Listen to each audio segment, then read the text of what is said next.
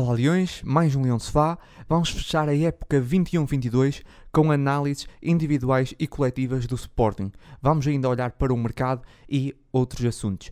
Bora lá então começar por a análise do plantel do Sporting. Vamos uh, analisar individualmente cada jogador que realiza um mínimo de 90 minutos, atribuindo as respectivas notas de excelente, muito bom, bom, normal, mau, muito mau ou péssimo. Começando por guarda-redes. Sim, olá Mário, olá Leões. Vamos então começar a análise da, do plantel do Sporting 2021-2022, começando pelos guarda-redes, como disseste. Uh, começando pelo Adam, uh, ele jogou praticamente todos os jogos do Sporting durante esta época. Uh, a sua experiência foi mais uma vez muito importante, juntamente com a qualidade entre os postos. Salvou muitas vezes a equipa, passando ao lado dos destaques, porque nunca, nunca, nunca se realçou muito, embora tenha salvado muitas vezes o Sporting, foi uma das peças fundamentais do, do plantel esta época. Uh, atribuímos um, um, muito bom a António Adano. Seguimos então para João Virgínia, emprestado pelo Everton, realiza oito jogos em partidas com contornos particulares, não deu para tirar grandes ilações da sua qualidade. É um jovem que, que diria que tem alguma margem de progressão, mas apresenta falta de ritmo competitivo e algumas lacunas em certos momentos do jogo. Atribuímos nota normal. Defesas. Uh, na defesa, começamos pelo capitão Sebastião Coates, uh, realizou uma época um pouco mais discreta em comparação com, com a última.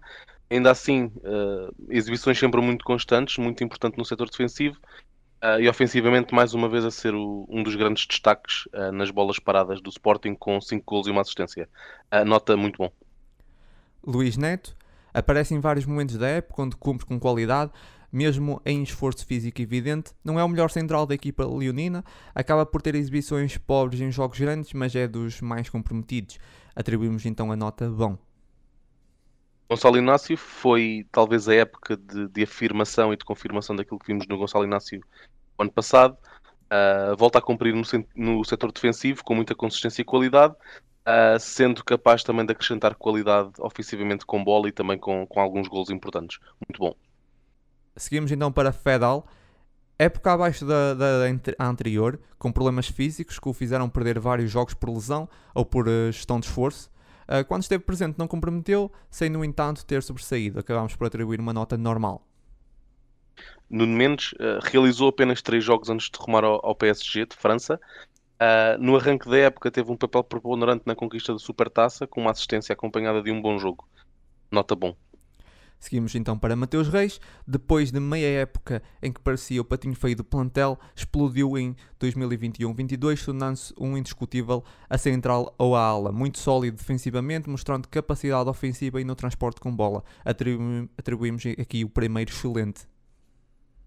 Pedro Porro foi novamente e por larga margem o melhor lateral direito do campeonato, muito forte tanto defensiva como ofensivamente aos enormes desequilíbrios ao longo dos 90 minutos através de envolvimentos com os extremos e dos seus cruzamentos. Um bom remate de meia distância, uh, apenas os, os, muitos problemas físicos que, que apresentou durante esta, durante esta, época impediram uma excelente uh, temporada da parte do espanhol. Muito bom. Ruben Vinagre começou muito bem a época, mas depois do fatídico jogo frente ao Ajax, mais as lesões, Vinagre nunca mais conseguiu apanhar o barco e nas poucas vezes que jogou, depois não conseguiu convencer. Tivemos de atribuir um mal. Gonçalo Esteves apareceu com apenas 17 anos, somando vários minutos tanto na taça como no campeonato. Um, tem uma qualidade individual muito acima da média, deixou boas indicações, uh, ainda tem muito, muito por polir, muito por crescer, ainda assim atribuímos nota bom. Flávio Nazinho apareceu no início da época em alguns jogos de campeonato e taça, deixando boas indicações, sem, des sem deslumbrar, mas tal como apareceu no plantel principal, acabou por desaparecer, deixando até de ser uma possível opção, por isso atribuímos normal. Ricardo Desgaio uh, nunca será o jogador mais popular entre os adeptos, teve exibições menos conseguidas, outras suficientes, mas a verdade é que acaba por ser dos jogadores com mais assistências. Uh, conseguiu ter oito assistências ao longo do, da temporada. Atribuímos a nota de normal. Vamos então para os médios. Começamos por João Padinha, uma época marcada por lesões que foram atrapalhando o seu rendimento Ainda assim, no cômputo geral, cumpriu com muita qualidade no papel defensivo e é um jogador único nesse sentido. Atribuímos nota bom. Mateus Nunes uh, foi um dos jogadores mais importantes, indiscutivelmente, do Sporting durante esta época. No, no início havia muitas dúvidas quanto ao substituto uh, de João Mário, Mateus não só conseguiu agarrar esse lugar, como ele levou a fasquia uh, em comparação ao ano passado. É dos jogadores que joga e faz a equipa jogar. Uh, com um ligeiro baixar de ritmo, de ritmo no final da, da, época, também um pouco por causa do cansaço, mas mesmo assim é sempre uma peça muito preponderante na, na dinâmica ofensiva e defensiva da equipa. Atribuímos aqui o segundo excelente da temporada. Seguimos para Daniel Bragança. No início da época e devido às suas características seria o substituto natural de João Mário, acabou por perder a vaga para Mateus Nunes, mas mostrou todo o seu perfume sempre que foi chamado. Atribuímos um bom. Manuel Ugarte fez uma excelente época de estreia, uh, não sendo tão forte defensivamente como Palhinha, nem tão bom na transição como Mateus Nunes, parece ser um, um híbrido muito bom dos dois e é bastante acima da média em ambos os lados do terreno. Uh, o Uruguai tem tudo para substituir qualquer um dos colegas de forma segura, caso, como se, como se perspectiva, algum deles venha a sair. Atribuímos um muito bom. Seguimos para os avançados, começando por Tiago Tomás, que foi perdendo espaço e preponderância no plantel leonino, saindo para o Stuttgart no mercado de janeiro. Acabou por estagnar na sua evolução, somou vários minutos, mas sem conseguir convencer ninguém. Marcou apenas 3 golos contra adversários de escalões inferiores e com exibições muito abaixo do esperado. Tivemos de atribuir então um mal. Paulinho será talvez o jogador mais subvalorizado ou mais mal amado do plantel, sendo certo que pecou na finalização em alguns momentos desta época, a sua capacidade técnica e distribuição de jogo pelos colegas é fundamental para o modelo de jogo do Sporting. Infelizmente para si, aquilo em que se destaca não aparece nas estatísticas. Bom. Seguimos Nuno Santos. Não sendo titularíssimo nessa época, jogou mais ala do que avançado, mas os seus números são igualmente bons. 10 golos e 7 assistências. Cresceu muito no papel defensivo e hoje é uma opção muito válida para a ala esquerda, acrescentando sempre muito no ataque demos muito bom. Pedro Gonçalves uh, teve contra si o facto de ter feito uma época 2021 uh, eh, estratosférica e alguns problemas físicos que o impediram de estar na sua melhor forma durante uma grande parte desta época.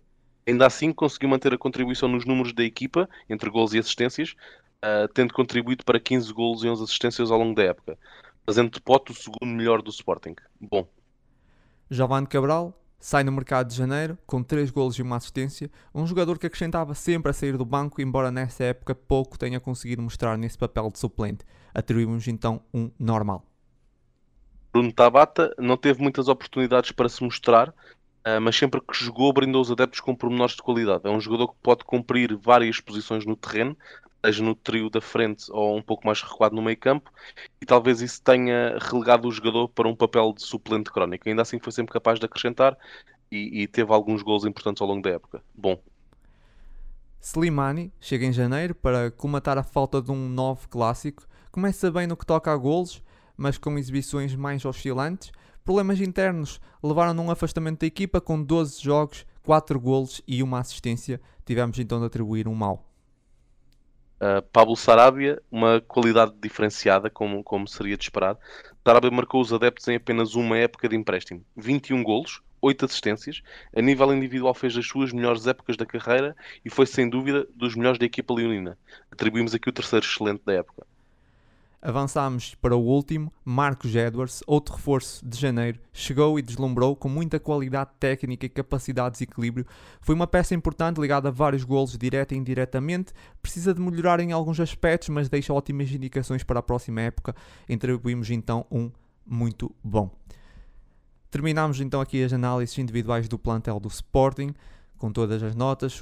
Sublinhar então os três excelentes para Mateus Reis. Mateus Nunes e Pablo Sarabia, que para nós foram os jogadores mais importantes do Sporting, avançamos para as menções, para os destaques, começando pelo jogador revelação, Ângelo. Sim, nós, depois de algum debate, acabámos por eleger uh, Mateus Reis como o jogador revelação da época. Nós, como, como falámos aqui há pouco, uh, ele, ele vinha de uma época 2021, tendo chegado a meio do, do campeonato, não se conseguiu entrosar tão bem na, na defesa, tanto a ala como a defesa central, e era visto, eh, como tu disseste bem, quase como o patinho feio do plantel. O que é verdade é que apareceu nesta época e foi, foi eh, subiu, subiu o nível de forma incrível uh, e tornou-se um, um uma das figuras do plantel do Sporting, sem dúvida alguma. A desilusão, Ruben Vinagre?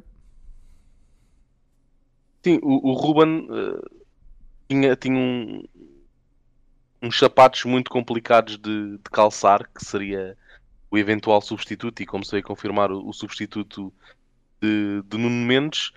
Um, é, é, um jogador em quem recai, em quem recaem muitas eh, expectativas no, no lado ofensivo do, do jogo. A qualidade técnica está lá, o pulmão está lá, o cruzamento está lá. Uh, havia, havia dúvidas, que ainda há dúvidas relativamente à qualidade defensiva do jogador.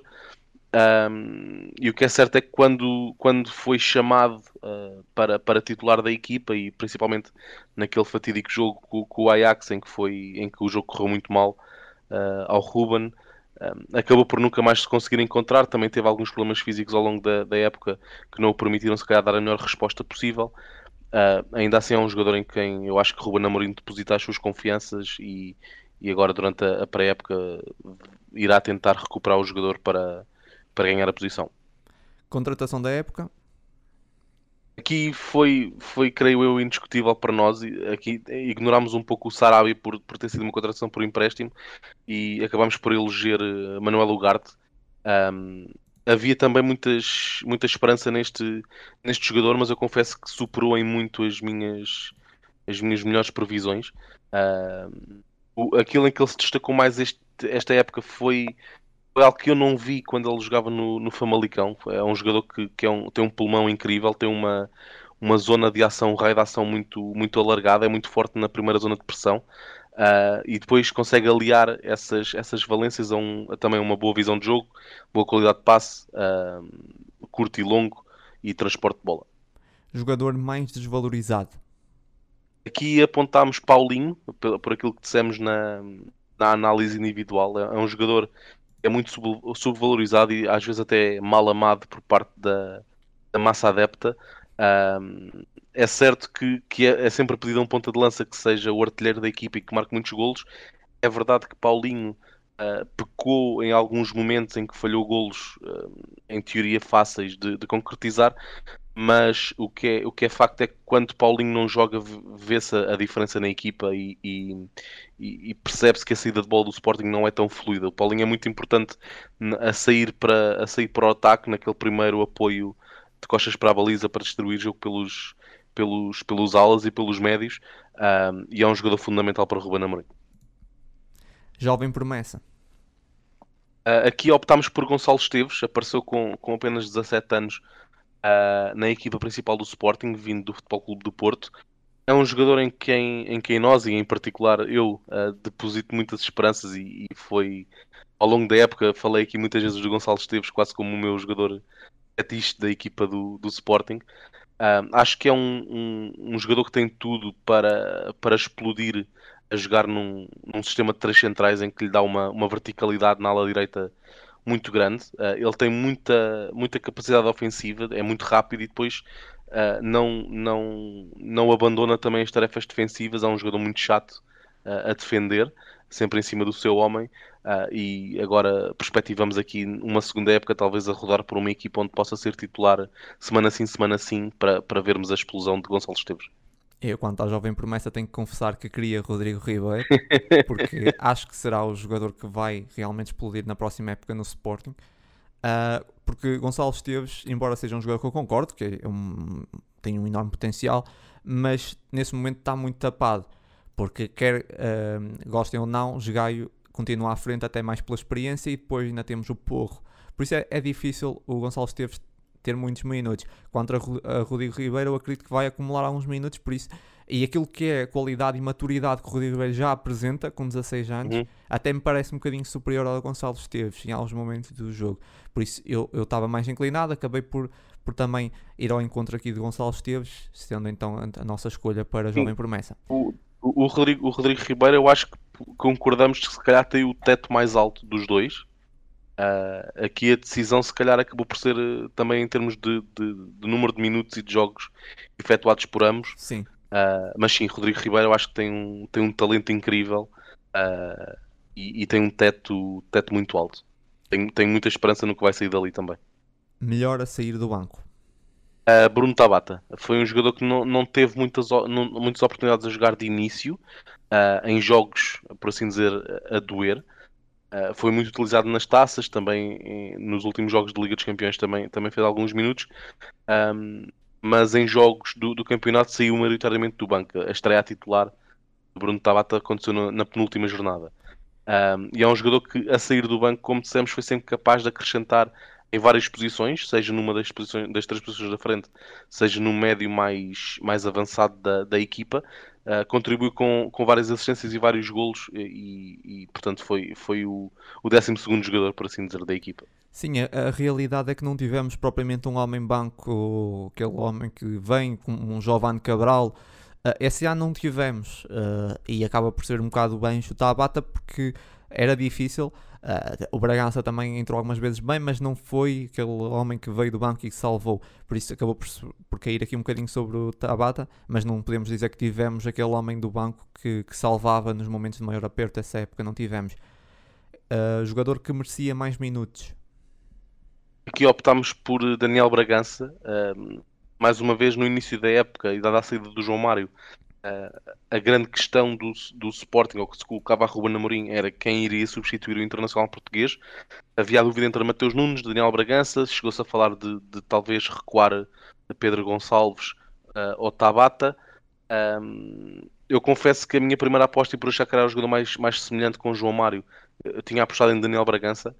Uh, o que é facto é que não foi capaz de, de, de, agarrar o lugar também culpa, entre aspas, da explosão de Mateus Nunes, ainda assim é um jogador que, que dá gosto de ver jogar o, o perfume que tem nos pés, uh, a visão de jogo, saber sair a jogar ou nunca entrar em pânico, uh, que às vezes dá alguns nervos aos adeptos porque está sempre a tentar jogar bonito, às vezes até dentro da própria área defensiva, uh, mas é um jogador que, que merece mais minutos e merece mais espaço neste plantel terminamos nos uh, destaques do mês, os jogadores que foram mais vezes destaque do mês aqui de Leão de Sofá. Sarabia, quatro vezes, e aproveito para dizer todos os jogadores que foram destacados. Em agosto, Palhinha. Em setembro, Pedro Porro. Em outubro, Coates. Em novembro, Pedro Gonçalves. E só sublinho aqui isso. Em novembro, Pedro Gonçalves marcou, uh, se não estou em erro, 7 golos em 5 jogos e uma assistência, já não nos lembramos, já não vai, uh, mas é incrível. Ele marcou 7 golos, ou seja, teve em 5 jogos esteve uh, ligado diretamente em todas as vitórias do Sporting. É incrível. Uh, como às vezes falamos do Pedro Gonçalves e esquecemos de, dessa qualidade, não vai há muito tempo, foi em novembro. Em dezembro, Sarabia novamente, janeiro, Sarabia, fevereiro, Mateus Reis, março, Paulinho, abril, Sarabia e maio, Sarabia. Sarabia aqui quatro vezes foi sem dúvida um grande jogador. Ângelo. Sim, foi, foi um jogador que quando veio para Sporting na, no negócio de Nuno Mendes chegou-se a fazer várias chamadas de capa nos desportivos que nós também comentámos aqui, que seria Sarabi mais 10, seria de longe o melhor jogador do campeonato e, e levaria o nível do Sporting por outro patamar. Nós tentámos sempre aqui um pouco relativizar a coisa e, e perceber que, que, no futebol para a equipa ter sucesso nunca pode ser um jogador mais, mais 10. Um, terá que ser sempre um jogo coletivo. Que foi um pouco a meio gás também fruto não ter feito a primeira época, a, a pré-época, peço desculpa, a pré-época com, com, o plantel, portanto havia ali muita coisa para, para conhecer, para aprender, muitas dinâmicas. Este, esse sistema de três centrais é sempre muito complicado, é mais complicado de, de absorver do que, do que um sistema dito normal. Portanto, havia ali muitas rotinas e, e, aquele, trio, aquele trio ofensivo do Sporting é sempre muito, muito móvel e existe ali muitas movimentações que, que são difíceis de, de, aprender. Portanto, ali eu diria uh, só começámos a ver o melhor Sarabia talvez a partir de outubro, novembro. Uh, o que também se consegue perceber pelos destaques que leste agora. O primeiro destaque do mês que ele teve foi em dezembro, quando já estava completamente entrosado. Agora, o que é facto é que é um jogador. E, é, é, óbvio que seria um jogador sempre muito acima da média em Portugal, basta dizer que é um, é um titular da seleção espanhola. Uh, portanto, não, não há muito mais a acrescentar. Será um jogador de quem vamos todos ter muitas saudades, um, mas que pronto, já, já sabíamos que, que, seria só por um ano. Estamos a falar de valores completamente incomportáveis com, com a realidade do Sporting e até do futebol português. Portanto, foi, foi um prazer ter Sarabia a vestir a, a verde e branca um, e desejamos-lhe toda, todo o sucesso pessoal e profissional para, para o resto da sua carreira, seja ela onde, onde for. E, e foi um gosto ter Sarabia de, de é, Leão Ainda sobre Sarabia, destaques positivos e negativos da época. Destaques positivos da época: Sarabia, novamente, Mateus Reis, Mateus Nunes e Ugarte. Ângelo, alguns comentários? Sim, acaba por ser, por ser eh, fruto da análise individual que fizemos. Uh, Mateus Reis aqui não, não nos vamos repetir com o que já dissemos há pouco, foi uma época de afirmação do, do brasileiro. Uh, Mateus Nunes explodiu completamente esta época. Eu não, não estava à espera uh, de ver o, o Luso brasileiro uh, atingir este patamar tão depressa. Ele, ele pegou no, no lugar que era de João Mário, transformou completamente para, para um jogador completamente diferente, para, para, um, para um perfil completamente diferente. Deixou de ser um jogador que, um jogador de posse uh, e quase só de, de controle de bola, de ataque continuado, para ser um jogador capaz de não só recuperar as bolas, como depois proteger e, e fazer transições ofensivas rapidíssimas. Foi, foi, foi uma época incrível da, da parte de Mateus Nunes. E depois o Garte, uh, que acho que pode ser olhado como um exemplo daquilo que falamos muitas, muitas vezes do que é que é um jogador que apresenta um determinado nível numa equipa de segunda linha, por assim dizer, uh, do campeonato e depois quando chega a um grande uh, baixa um pouco o nível porque e fala-se muito do entre aspas peso da camisola. Um, o Garte fez exatamente o, o inverso. O Garte entrou numa, numa posição muito complicada. Sim, verdade seja dito, uh, o Garte quase não tinha jogado no Famalicão, não é? Isso é que foi a maior surpresa. Pois, exato, ele deu ali aquele pulo, ele, ele jogou meia época, creio. No, ele fez, se não me engano, 13 jogos, alguma coisa do género. Posso Sim, verificar eu acho que ele só fez meia... Mas, mas por isso é que a contratação época. do Ugarte foi surpreendente. Ele tinha feito 21 jogos no Famalicão. Uh, foi uma época e meia, penso eu, ou meia época. Sim, mas... eu, eu, creio que ele chegou em janeiro sim, sim, deste... sim, foi meia época, sim, desculpa. Este ano não, do ano anterior. 21 jogos, por isso é que a surpresa do Ugarte, ninguém conhecia bem o Ugarte, 21 jogos e nem era titular. Uh, o Ugarte foi observações mais até se calhar da altura do Phoenix, de, também, do que só uhum. do Famalicão, porque o Famalicão ele tinha mostrado muito pouco. E por isso toda a gente ficou espantado com essa afirmação do Ugarte, essa qualidade do Ugarte porque aquilo que ele mostrou no Famalicão foi muito pouco até para a sua contratação e para os valores. Sendo que no início da época até se começou a, a duvidar um pouco, porque ali durante muito tempo o Garte tinha apenas meia dúzia de minutos jogados. No início da época ele, ele entre aspas, não contava, por assim dizer, entrava sempre a, a 5, 10 minutos do fim, se tanto. Uh, começou, começou a surgir ali alguma dúvida se, se teria sido um bom negócio da parte do, do Sporting. O que é facto é que, e creio que o ponto de viragem foi o, foi o derby na luz, em que, em que ele teve que jogar a, a, de início pela ausência de Palhinha, que fez uma exibição incrível, num palco extremamente complicado. Um, e desde aí acho que, que todas as dúvidas se, dissiparam em relação ao Ugarte e foi, foi um, um, excelente destaque da equipa do Sporting esta época. Sim. Para finalizar os destaques, eu quero voltar a acrescentar, já falaste um pouco, mas sobre Mateus Reis, que eu acho que o Mateus Reis elevou muito o seu nível. Eu acho que o Mateus Reis fez uma época tremenda, uh, até acima da sua qualidade. O Mateus Reis é um grande jogador, eu já tinha visto o Mateus Reis, já conheci o Mateus Reis do Rio Ave, era um bom jogador, mas eu acho que o Mateus Reis talvez beneficie também do esquema, uh, do Sporting. Uh, não sei, mas está num momento também de confiança muito bom, porque mesmo quando o Sporting não jogava bem, ele estava muito bem. Uh, mas a verdade é que eu um, acho que o Matheus Reis fez uma época até acima da sua qualidade. Uhum. Fez, uma, fez uma época muito, muito, muito boa. Que, que não corresponde até, e isso não faltando a respeito à qualidade do jogador, porque eu acho que ele é um grande jogador e pode ser titular no Sporting, mas ele fez quase uma época de classe mundial e ele não é um jogador de classe mundial, uh, mas é um grande jogador e, e fez uma época tremenda. Eh, tanto ofensivamente como defensivamente, e nunca comprometeu. E lembro-me que na época passada, uh, vários jogos uh, maus em que ele até tinha comprometido defensivamente e de repente teve um, elevou muito a sua qualidade.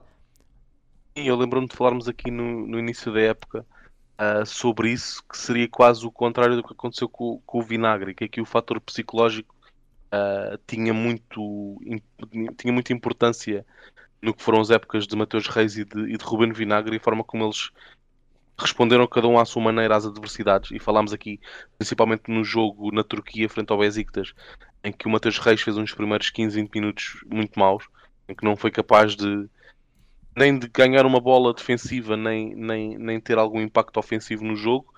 e que a partir daí parece que fechou os olhos, respirou fundo e pensou: não, vamos, vamos atacar isto de frente. E acho que desde esse ponto até ao fim da época, acho que nunca mais parou de, de nos surpreender e, e, subir sempre o nível jogo após jogo. É verdade, é, é esperar que mantenha esse nível porque realmente a nível psicológico parece-me ser um jogador muito forte e, e tem-nos surpreendido e espero que, que mantenha esse, esse, esse, nível, sabendo que é quase impossível manter sempre esse nível, é. eu acho, eu acho, não sei, pode-me surpreender, mas eu acho que é quase impossível manter esse nível, mas que uh, consiga próximo disso, porque fez uma época tremenda e por isso é que está aqui nos destaques positivos da época. Avançando então para os destaques negativos da época, Ângelo.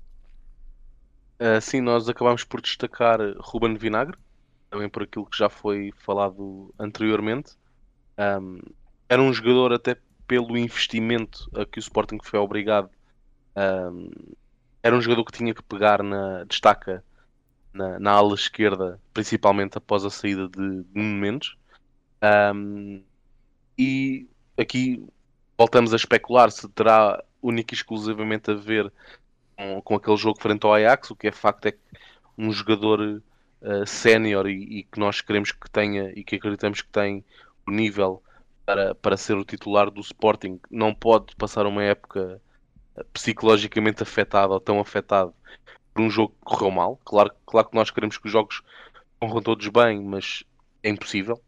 Todos os jogadores do mundo, até, até os dois ETs, uh, já tiveram jogos maus nas suas carreiras, é, é impossível não, não terem. Uh, aqui, se calhar, o que difere os bons jogadores dos grandes jogadores é, se calhar, a forma como, como respondem a essas adversidades e são capazes de pôr uma pedra sobre o assunto e, e, e, e, voltarem ao seu melhor nível o mais rapidamente possível. Uh, Ruben Vinagre teve aqui um, um, uma exibição uh, que ficou marcada negativamente uh, no regresso à Champions, frente ao Ajax em casa, uma goleada sofrida pelo Sporting em casa, e parece que desde aí ficou sempre muito afetado e não conseguiu voltar à sua melhor forma. É verdade que também teve alguns, um, alguns problemas físicos que não deixaram de ter uma continuidade na, no 11 inicial, é, é, um jogador em quem eu revejo qualidade, principalmente, e voltamos a dizer, principalmente a nível ofensivo.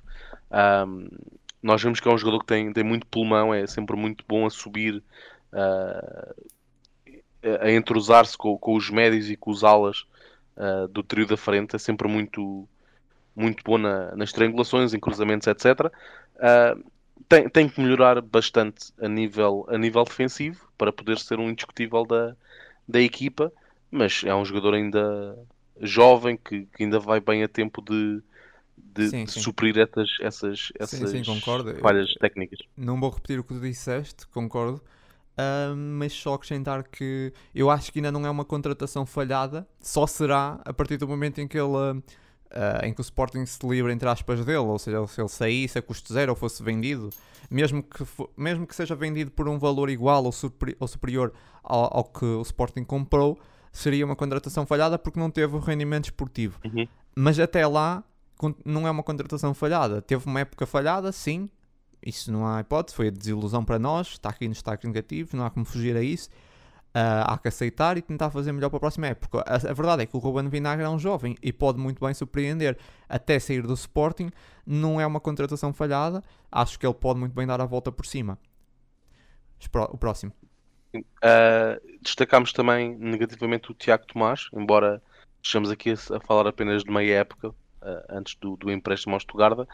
Um, o Tiago Tomás, que na época anterior tinha sido uh, até janeiro o novo, ou ponta de lança, por assim dizer, titular indiscutível do Sporting, e que tinha sido capaz de acrescentar com, com alguns golos, boas movimentações, algumas assistências também, perdeu algum protagonismo com a entrada de Paulinho, também seria normal. Um, o que é facto é que mesmo após a chegada de Paulinho era um jogador que era capaz de acrescentar vindo do banco, uh, muito, um jogador muito rápido, que não virava a cara à luta, uh, muito bom em, em, no jogo em profundidade. Um, o que é facto é que esta época, e mais uma vez, maioritariamente vindo do banco, um, foi um jogador que pareceu sempre muito desligado, embora infelizmente para ele tenha sido mais chamado no fecho dos jogos, fazer ali 10, 15 minutos no máximo, o que nunca dá para, um jogador dar nas vistas, por assim dizer. Ainda assim, nos minutos que teve em campo, parecia sempre muito desligado do resto da equipa, não era capaz de acrescentar uh, nem em velocidade, nem na, em drible. Não foi, não, praticamente não marcou uh, golos esta época pelo, pelo Sporting, jogou a titular nas taças, uh, mas sempre contra equipas de valia inferior e de divisões inferiores, em que não dá muito bem para analisar uh, o rendimento do jogador. Ainda assim, a segunda metade da época de empréstimo ao Stuttgart, eu creio que é, é muito boa, sim. É muito boa, sim, sim. Foi, foi, correu muito bem. Ali, houve ali um período de adaptação normal, mas até foi um período mais curto do que aquilo que eu estava à espera. E o que é facto é que acabou a época como titular indiscutível, foi capaz de marcar vários golos na, na Alemanha. Uh, o Stuttgart garantiu a manutenção e acho que já, já manifestou interesse de ficar com, com o jogador na próxima época. Não, o jogador eh, e... teria de ficar mais uma época se o Stuttgart garantisse a manutenção, que foi o que aconteceu. Pronto. E, e, acho que é positivo para, para as três partes, tanto para Sim. o jogador como para o Stuttgart como para o Sport. Sim, é sobre o Tiago Tomás, só acrescentar que realmente não há como fugir. Metade da época que ele teve no Sporting, independentemente de agora que ele está fazendo no Stuttgart, e fez, que ajudou muito o Stuttgart, eh, não há como fugir, que metade da época foi, foi muito má. Eh, eu acho que, que ele acabou por passar muito ao lado de vários jogos, tanto a titular como quando entrou. Um, só conseguiu aparecer um bocadinho nos jogos de taças contra, contra adversários de escalões inferiores, como já referimos. Uh, mas eu acredito muito no Tiago Tomás, mesmo que não seja no Sporting, porque eu vejo o Tiago Tomás um, um jogador muito trabalhador, é um jovem que, que, que, dá tudo, que nota que trabalha muito, é muito esforçado, por isso eu tenho a certeza que o futuro do Tiago Tomás será, será risonho. Não sei se vai ser no Sporting, não, não sei, uh, mas seja onde for o Tiago Tomás, tenho a certeza que vai ser um jogador que, que vai lá nas vistas. Não estou a dizer que vai ser um jogador uh, topo mundial, não é isso que eu estou a dizer mas, mas digo que vai ser um ótimo jogador, vai, vai ter uma, uma boa carreira porque ele é um jogador que é muito esforçado e é isso que às vezes normalmente digo em relação àqueles jogadores que nós olhamos de 16, 17 anos e que têm muito talento e depois aparece jogadores como o Tiago Tomás que podem não ter aquele talento todo, mas são muito trabalhadores. E o Tiago Tomás é esse jogador. E eu tenho a certeza que ainda vamos ouvir falar muito do Tiago Tomás, seja no Sporting ou noutro clube qualquer, e por isso desejo-lhe tudo bom, um, independentemente desse destaque negativo, que, como eu disse, não há como fugir, porque metade da época acabou por ser cinzenta no, no Sporting. Avançamos então para o 11 da época. Começámos pela, pelo guarda-redes, que colocámos António Adá, na defesa, Ângelo. O trio defensivo, nós aqui optámos pelo sistema tático do, do Sporting ao longo destas épocas de Ruben Amorim.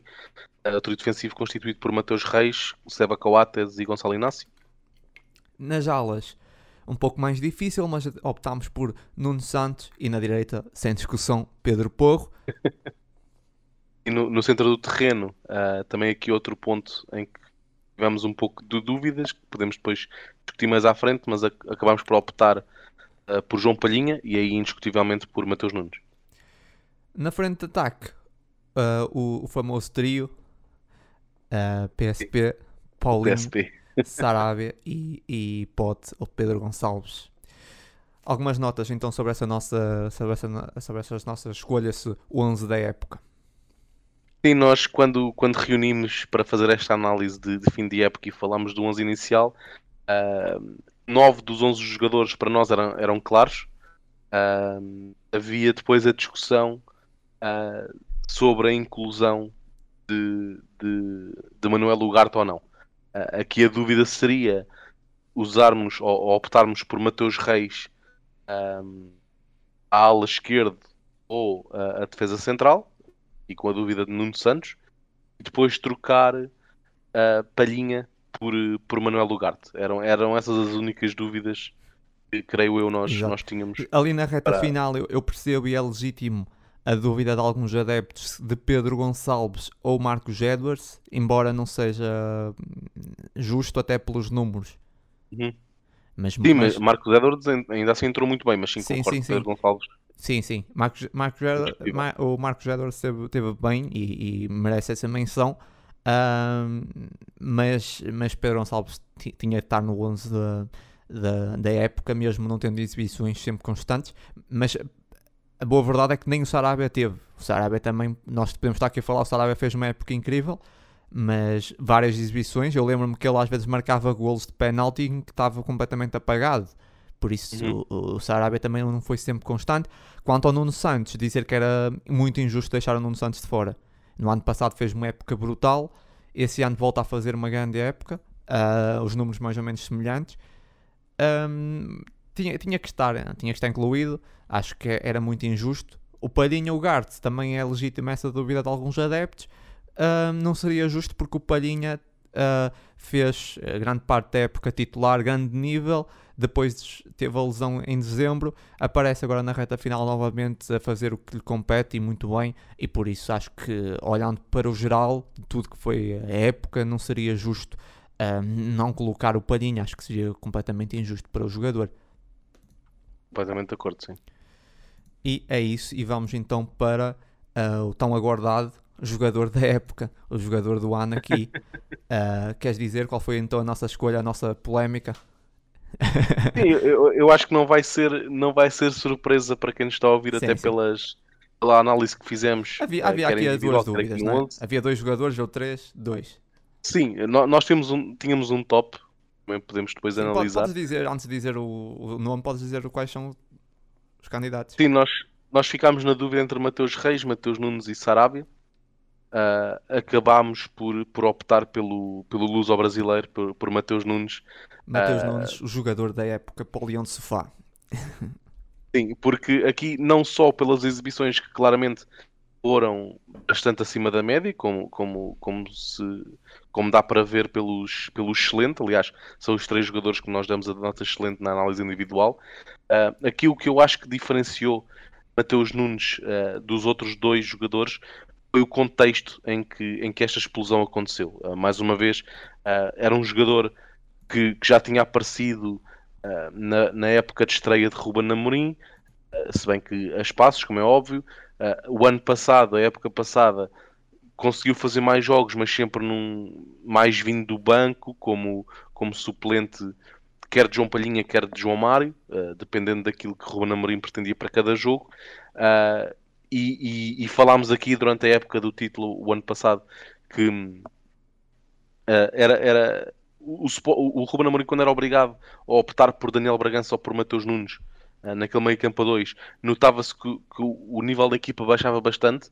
E portanto, quando João Mário saiu no fim da época, gerou-se um nível de apreensão muito grande, porque parecia não haver, haver confiança da parte dos adeptos leoninos em que ou Mateus Nunes ou uh, Daniel Bragança fossem capazes de, de, de, dar resposta à saída de João Mário. E o que é facto é que, mais uma vez, como dissemos há pouco, Mateus Nunes não só foi capaz de, de dar resposta uh, a, essa, a essa saída, como revolucionar completamente Sim, a forma como aquela posição era, era feita. Sim, uh, além de melhorar, tornou diferente o, o, o, que, o que aquele jogador naquela posição fazia. Sim, e, e deixa-me só dizer que não deixa de, de, ser uma realidade a falta de João Mário, porque eu acho Sim, que claro, em muitos claro. jogos nós perdemos porque não havia um jogador que pausava. Nós sofremos muitos gols, de, de, perdemos muitos jogos de virada porque não houve um jogador que tivesse calma. O Mateus Nunes é demasiado vertical e não há um jogador que. O João Mário no ano passado pausava muito o jogo. Isso foi muito importante para nós. Um jogador com calma que segura a bola. Ainda me lembro das vezes em euforia que estava a, a equipa toda partida e o João Mário pegava na bola, vinham dois, três para tentar tirar a bola, ele rodava e calma. E que voltava a construir. Isso, isso era muito importante. Esse ano não tivemos esse jogador e eu acho que isso foi, também passou muito por aí se calhar um bocadinho pelo título, porque uh, excesso de, de, um jogador muito vertical que, e, e, nenhum que pausasse o jogo. Bragança podia ter feito esse eh, podia ter sido esse jogador em alguns momentos, se calhar podia. Por isso é que se calhar dissemos que merecia mais minutos, talvez. Uh, a verdade é que nos faltou esse jogador, mas aquilo que é o esquema do Sporting de, de, de Ruben Amorim de 3-4-3, Mateus Nunes é talhado para esse esquema e João Mário não era. Certo, certo, certo. Na minha opinião, é. claro. Sim, sim, sem dúvida, sem alguma. Ele, ele transformou aquele 8 uh, ah, nesta posição para ser um jogador muito mais de transporte, muito mais vertical, que no, na maioria dos jogos em Portugal, calhar é mais útil, uh, estando a falar de uma equipa grande, calhar é mais útil este perfil do que um perfil como o João Mário, para este sistema em particular e para a forma como o Sporting joga, que é uma, uma, um sistema muito mais baseado nas transições e não na posse, no, no ataque continuado.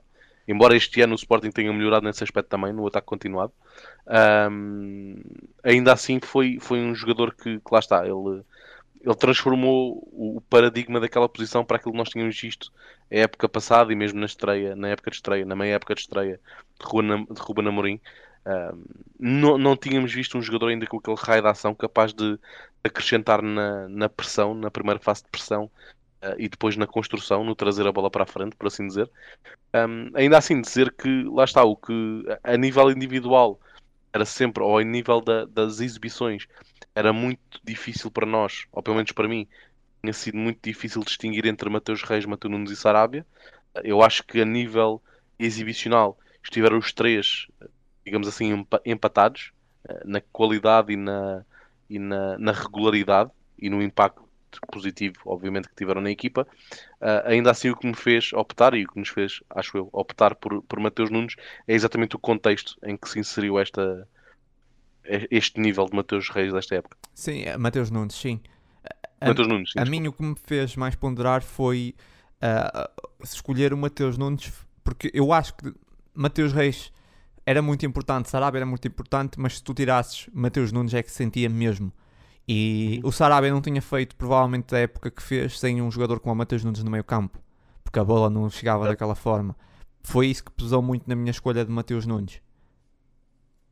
Porque eu acho que foi importantíssimo em vários momentos. Eu acho que se tu tirasses Mateus Nunes na, na época, o Sporting tinha feito uma época completamente diferente. Sarabia também, Mateus Reis também, mas a verdade é que com Mateus Nunes a bola não chegava lá à frente, nós não tínhamos a mesma uh, qualidade com bola. Por isso eu acho que Mateus Nunes acaba por ser a escolha uh, certa para jogador da época, porque porque foi mesmo o jogador mais preponderante, mesmo se calhar não tendo sido, uh, como falei há bocado, destaques do mês. Nunca foi destaque do mês, mas a verdade é que teve sempre lá. Ou seja, teve sempre nas, nas menções, teve sempre grandes jogos, mas nunca foi destacado.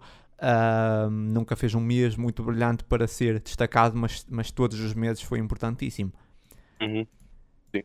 Ele fez sempre meses bons ou muito bons. Sim mas teve o azar de haver sempre um colega sim, sim. naquele mês por algum motivo. Ele basicamente plantava. só mesmo agora a reta final é que baixou um pouco, mas eu diria que é normal, mas de resto foi sempre sim, sim, grande nível. Seguimos para então para nota da época, foi a nota que decidimos dar à época do Sporting. E nós aqui pegámos numa escala de, de 1 a 10 para, para a época do Sporting. Um, chegámos a uma média entre os dois, por assim dizer, embora tenhamos concordado sem saber a nota. Uh, optámos por dar uma nota 8, 8 em 10 uh, à época do Sporting. Uh, pode parecer se calhar um pouco elevado a, a, alguns dos nossos ouvintes, dado que eu posso não, justificar, não... acho que é, é Sim, vamos, vamos, e vamos justificar, sim. embora não tenhamos conquistado o, o, campeonato, mas eu acho que temos que ver as coisas em, em perspectiva.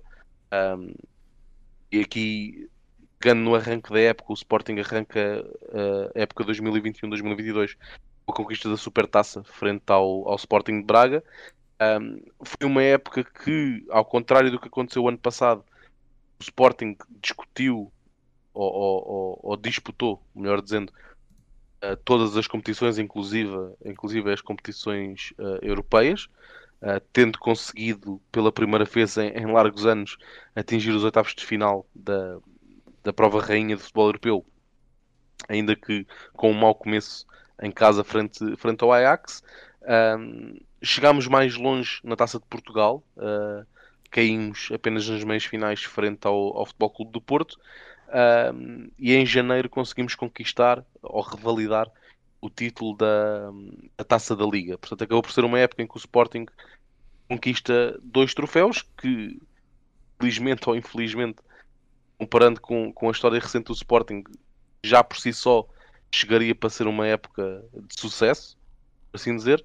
Depois, se olharmos para o campeonato, que foi o objetivo, digamos assim, falhado da equipa do Sporting esta época, se olharmos apenas para os números, vemos que o Sporting marcou mais golos, Uh, e fez tantos pontos como fez na, na época em que, em que conquistou o campeonato. Portanto, uh, aqui a época não foi perfeita, uh, não por demérito do Sporting. Claro, claro que o Sporting perdeu pontos que se calhar não devia ter perdido, uh, ainda assim foi, fez um excelente campeonato, fez 85 pontos, que se calhar em, em, em 10 campeonatos dava para conquistar 8. Uh, infelizmente teve uma equipa que conseguiu fazer mais pontos que o Sporting e conquistou o campeonato, ainda assim creio que foi uma equipa, foi uma época extremamente positiva. Sim, dos títulos do possíveis, uh, Taça de Portugal e campeonato só perdemos para o campeão. É um, também uh, o, o, Porto que, que, que, acaba por ser o campeão, que fez uma época perfeita praticamente. Eu acho que mesmo que o Sporting tivesse feito mais pontos, eu, eu acho que era difícil o Sporting fazer 91 pontos, ou mais de 91 pontos, era muito difícil, mesmo que tivesse ganho uh, contra o Porto em casa, que fez um jogo que se calhar merecia ganhar. Ainda assim, o Porto fez 91 pontos, apenas uma derrota. Uh, fez uma grande época, acho que, que acaba por merecer. E, e, então caímos duas vezes contra o Porto, essa é que é a realidade, e, e outra contra o City. Por isso, as, as, três vezes que nós perdemos foi contra o City na Champions, e a Champions não é uma realidade, e depois nas meias contra o Porto e na, o campeonato que nós conseguimos levar até, até ao final e terminámos em segundo. E o grande objetivo da, da época não deixa de ser o, a, a, o segundo lugar, pelo menos para termos a vaga para a Champions. Esse é sempre o primeiro objetivo, continua a ser o nosso primeiro objetivo. Era o do ano passado, voltou a ser esse ano e voltará a ser para o próximo.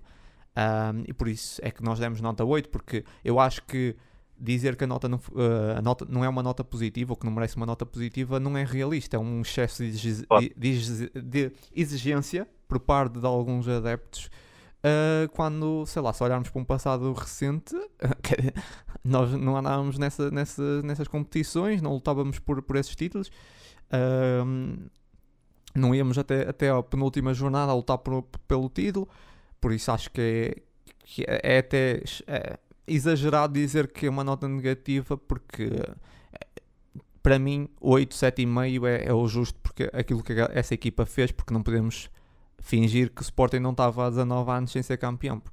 Não. Sim, não jogamos sozinhos, não é? Sim, é como eu estava a dizer, o Porto foi, foi incrível, fez uma época tremenda, mas, mas, é, mas é isso, é, temos que olhar para o recente uh, e pronto. E queres acrescentar mais alguma coisa? Fechamos. Não, podemos fechar, sim. Então fechamos, fechamos oficialmente a época 21-22. Uh, Esperemos que, que, a próxima época seja a reconquista. É isso, olha, uh, as minhas notas para a próxima época, uh, chamar a atenção que acho que a próxima vai ser muito mais difícil. Uh, temos um Benfica que não vai de certeza para mais uma época de investimento sem ganhar nada, vai com tudo. Quanto mais tempo um clube como o Benfica, da dimensão do Benfica, um clube grande, quanto mais tempo passa sem ganhar nada, mais perigoso se torna. Um Porto que, com, novamente com Sérgio Conceição, vai dar continuidade muito forte e, e, por isso vai ser uma época muito difícil, vai ser uma época muito complicada. Uh, não vou dizer que vai ser uma luta a 3, porque isso não existe, não existe luta a 3. Por isso, para o Sporting estar na luta do título, uh, terá de se afirmar logo nas primeiras jornadas e vai ser difícil. Vai ser difícil porque o Benfica não vai fazer mais uma época a brincar e o Porto vai dar continuidade. Por isso, o Sporting vai ter que dar tudo mesmo. Vai ser uma época, para mim, vai ser mais difícil que essa e, e não podemos uh, deslizar, não podemos perder jogadores cruciais e depois fazer contratações que não encaixam. Uh, se, se, perdermos um jogador, uh, um jogador que, que, é importante, um jogador do, do núcleo uh, duro da equipa, digamos assim, o Sporting tem de ir ao mercado de uma forma estratégica e reforçar-se bem, porque, porque a próxima uhum. época, acho que, na minha opinião, vai ser uma época muito difícil. e é isso. E vamos lá, terminamos então essa época e vamos à próxima. As tuas notas sobre então as tuas perspectivas. Sim, eu concordo que será uma época mais complicada aqui com, com o fator Benfica. Vai ser complicado de analisar inicialmente, porque é uma, um novo ciclo que se abre na luz, por assim dizer. Um, treinador estrangeiro, que há sempre um, um período de adaptação ao futebol português, que poderá correr muito bem, poderá correr muito mal, mas sim, uh, acho que vai haver uma aposta, mais uma vez, muito grande do, do Benfica no, no defeso, uh, um bocado para reconstruir a base da equipa e, e, dar resposta a estas duas, três épocas mais fracas uh, da parte da, dos encarnados.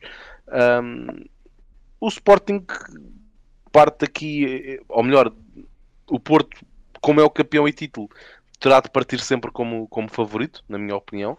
Uh, vai manter o seu treinador já de há 5, 6 épocas, já completamente entrosado na equipa, vai manter, à exceção da saída de, de Mbemba, creio eu, vai manter a espinha dorsal da equipa, uh, portanto já, já uma base muito sólida, uh, e aí o Sporting esperamos nós também, também vai manter essa, esse núcleo, núcleo duro. Falamos das Sabemos saídas. Que é quase de... impossível, porque a partir do momento em que sai Palhinha ou que sai Mateus Nunes já. Pois, exatamente. E que, Falamos. E... Temos aqui Mateus Nunes, Sim. Palhinha, já se fala também de Gonçalo Inácio.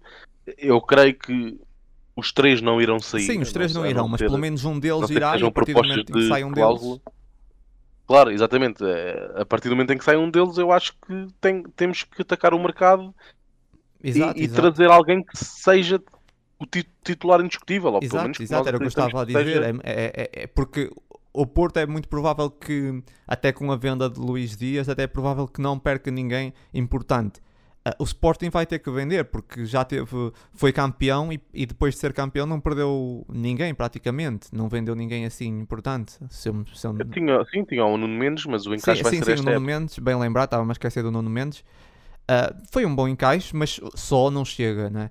E, e por isso é, é, é, difícil. O Sporting terá de vender, é, é, normal.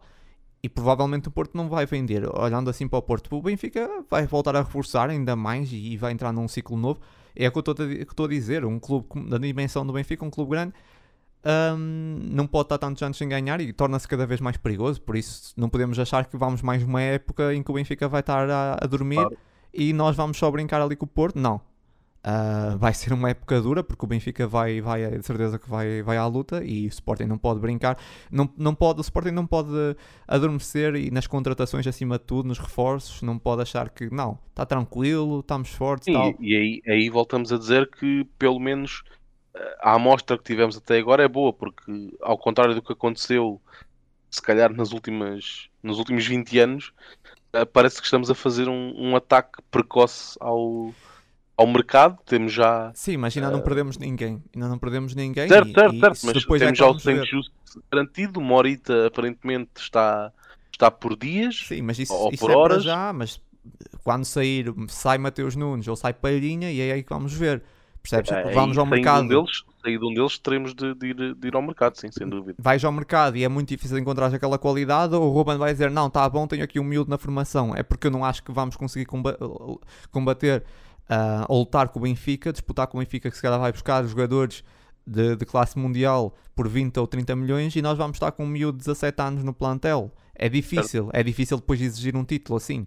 É, é, é, o projeto é esse, ok. Mas eu sei que os adeptos, muitos querem formação, mas depois mas depois não aceitam isso porque querem, querem lutar por títulos e é difícil lutar por títulos todos os anos quando se tem um, uma equipa com miúdos de 17, 16 anos. É muito difícil. Aqui, aqui possivelmente vai acontecer aquilo que nós dissemos no início desta época, que foi se calhar esta equipa vai sofrer um pouco por causa do seu próprio sucesso, ou seja, Ruben Amorim já provou, já demonstrou que é possível ganhar com muito menos meios que, que os adversários, uh, como o fez uh, na época anterior, e que os adeptos agora podem encarar esta, esta equipa como, então, mas já conseguiram fazer antes, porque não fazer novamente, não é? E, e... Uh, o que eu acho que é errado, que eu acho que é errado, atenção. Sim, sim, completamente errado. E falando em coisas que, eu, que falámos nessa época também, eu tinha falado e chamado a atenção para um possível desfalque no plantel no final dessa época. E acho que ainda não está, ainda não é impossível de acontecer. Ainda não sim, é possível sim, de acontecer. Claro. E lembramos sempre o caso, por exemplo, do Ajax. Eu sei que é sempre clichê, está sempre a falar no Ajax. Parece que o Ajax, o Ajax é. Pá, mas, mas aqui é, é um bom exemplo porque o Ajax teve aquele projeto de construção durante vários anos e depois, quando chega à meia final da Champions League, é uma razia total. Isso pode acontecer no Sporting. Eventualmente claro. até poderá acontecer. É difícil às vezes evitar os, as, as, uh, os ataques dos, dos tubarões europeus. E, e, de repente podem vir aí 3, 4 clubes e levarem jogadores importantes. E fica difícil substituir, é, ou impossível substituir no momento. E depois a próxima época pode ser mais dura. Por isso é que eu estou a chamar a atenção, porque nós sabemos muito bem que o Porto vai fazer uma grande época e o Benfica vai ao mercado com tudo, porque não vai, não vai admitir fazer mais uma época como fez essa última, que foi desastrosa. Né? E a outra, ou seja, duas vezes seguidas em terceiro. Um, será mais difícil nessa, nessa, nessa perspectiva de, dos rivais vão se, refor vão se reforçar ainda mais e o Sporting não pode achar que está tudo bem, ou seja, que não, estamos bem e terminamos em segundo, vamos, vamos no mesmo, vamos com os mesmos. Eu acho que o Sporting precisa de reforçar mais. Acho que o Sporting precisa de olhar para alguns setores onde não está forte o suficiente um, e, e, precisa de, de, de ir com atenção porque acho que vai ser difícil da próxima época. Vai ser uma época, creio eu, mais, mais complicada, mas ainda assim vai ser mais um ano de maturação deste grupo. Um, e, e viu-se o salto qualitativo que este grupo deu Sim. do ano passado para este. Eu acho que é, é inequívoco que o Sporting jogou melhor e, e, jogou mais tempo bem do que, no que na época do título, vale o que vale, não é? O, o que Exato. conta no fim são, são, os, são os títulos, mas, mas quão, quão melhor jogarmos, em teoria, mais perto, mais, mais perto estaremos claro conquistar esses títulos. É, é a verdade que houve aqui um processo de maturação deste grupo, acho que é inegável, e vai ser mais um ano disso. Portanto, eu acredito que para o ano vamos estar melhor do que estivemos este ano, um, mas os rivais também. Uh, aqui, aqui a questão é que eu estava a dizer: será um processo de maturação ou um processo ou um, uma época de reestruturação? Digo. Eu, eu creio que eu, eu acho que nós podemos estar tranquilos em que não vai haver um quase um, uma debandada dos pilares do, do plantel, a não ser que, que, os, que os clubes interessados uh, cheguem ao valado e batam a cláusula desses jogadores e aí não há nada a fazer e ninguém, ninguém poderá ser responsabilizado por isso, como é óbvio. Uh, agora, não é uma coisa que eu acho que aconteça ou que vá acontecer uh, este ano. Eu acho que não, não, vai, não, não vão aparecer assim tantas Sim. ou não vão aparecer de todo propostas pela cláusula. Uh, e eu acho que uh, a direção e a, e a, equipa técnica estão, estão alinhados uh, em, em saber. nós precisamos de fazer um encaixe X. existe, existe, pelos vistos, a, a, a, ideia da lista dos imprescindíveis de Ruben Amorim. Eu acho que vai ser praticamente impossível, para não dizer impossível, ah, essa lista é, manter. Se for estar a falar de uma lista que veio num jornal, é completamente falso. Pronto, sim, mas eu creio que existe. Que um... Basicamente, o Ruben, eh, segundo esse jornal, não, não o Ruben ninguém, entregou a equipa principal, só faltava, não é? Claro. É. A questão, já, a tipo, questão é. O Ruben chegava, chegava ao, ao varanda, já tipo, pá, vende só o Tabata e o. Sim. É, é, eu, é. acho, eu, eu acho que, como é óbvio, o Ruben Amorim terá os seus indiscutíveis, como todos os treinadores claro. têm vai ser impossível, uh, diria eu, mantê-los a todos, até pela saúde financeira do clube. Agora, eu acho que a direção e a equipa técnica têm um compromisso de não, não vamos dilapidar esta, não vamos destruir esta equipa já, uh, vamos, vamos garantir a saúde financeira para, da, da, equipa e do clube, mais importante ainda, do clube, uh, mas não vamos, não vamos destruir esta equipa para preencher os cofres. Eu acho que acredito que haja, acredito que haja um acordo entre ambas as partes de ah, vamos, vamos vender um, uh, e quando digo um, será sempre um, entre aqueles três nomes que se falam, Gonçalo Inácio, Mateus Nunes e Palhinha, vamos muito provavelmente, eu diria, certamente vender um deles e não vamos vender mais nenhum uh, esta época e depois para o ano repetir a receita, vender um e manter. Agora sim, uh, sem Gonçalo Inácio, voltamos a dizer, vendendo Gonçalo Inácio, eu acho que nós já temos o, o substituto para titular no plantel. Uh, será provavelmente contratado um, um, suplente, será mais fácil de, de, de aguentar a saída de Gonçalo sim. Inácio. Saída de Palhinha ao, ao Mateus Nunes, eu acho que obriga uh, a equipa do Sporting a, a fazer um investimento maior e a contratar alguém que seja titular de caras para, para o meio campo. Ok, avançamos então para o mercado. Mercado de sofá.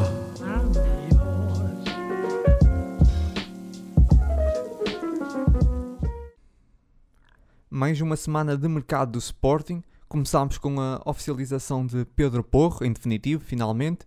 O Sporting pagará então 8, 8 milhões e meio. Porro assina até 2025.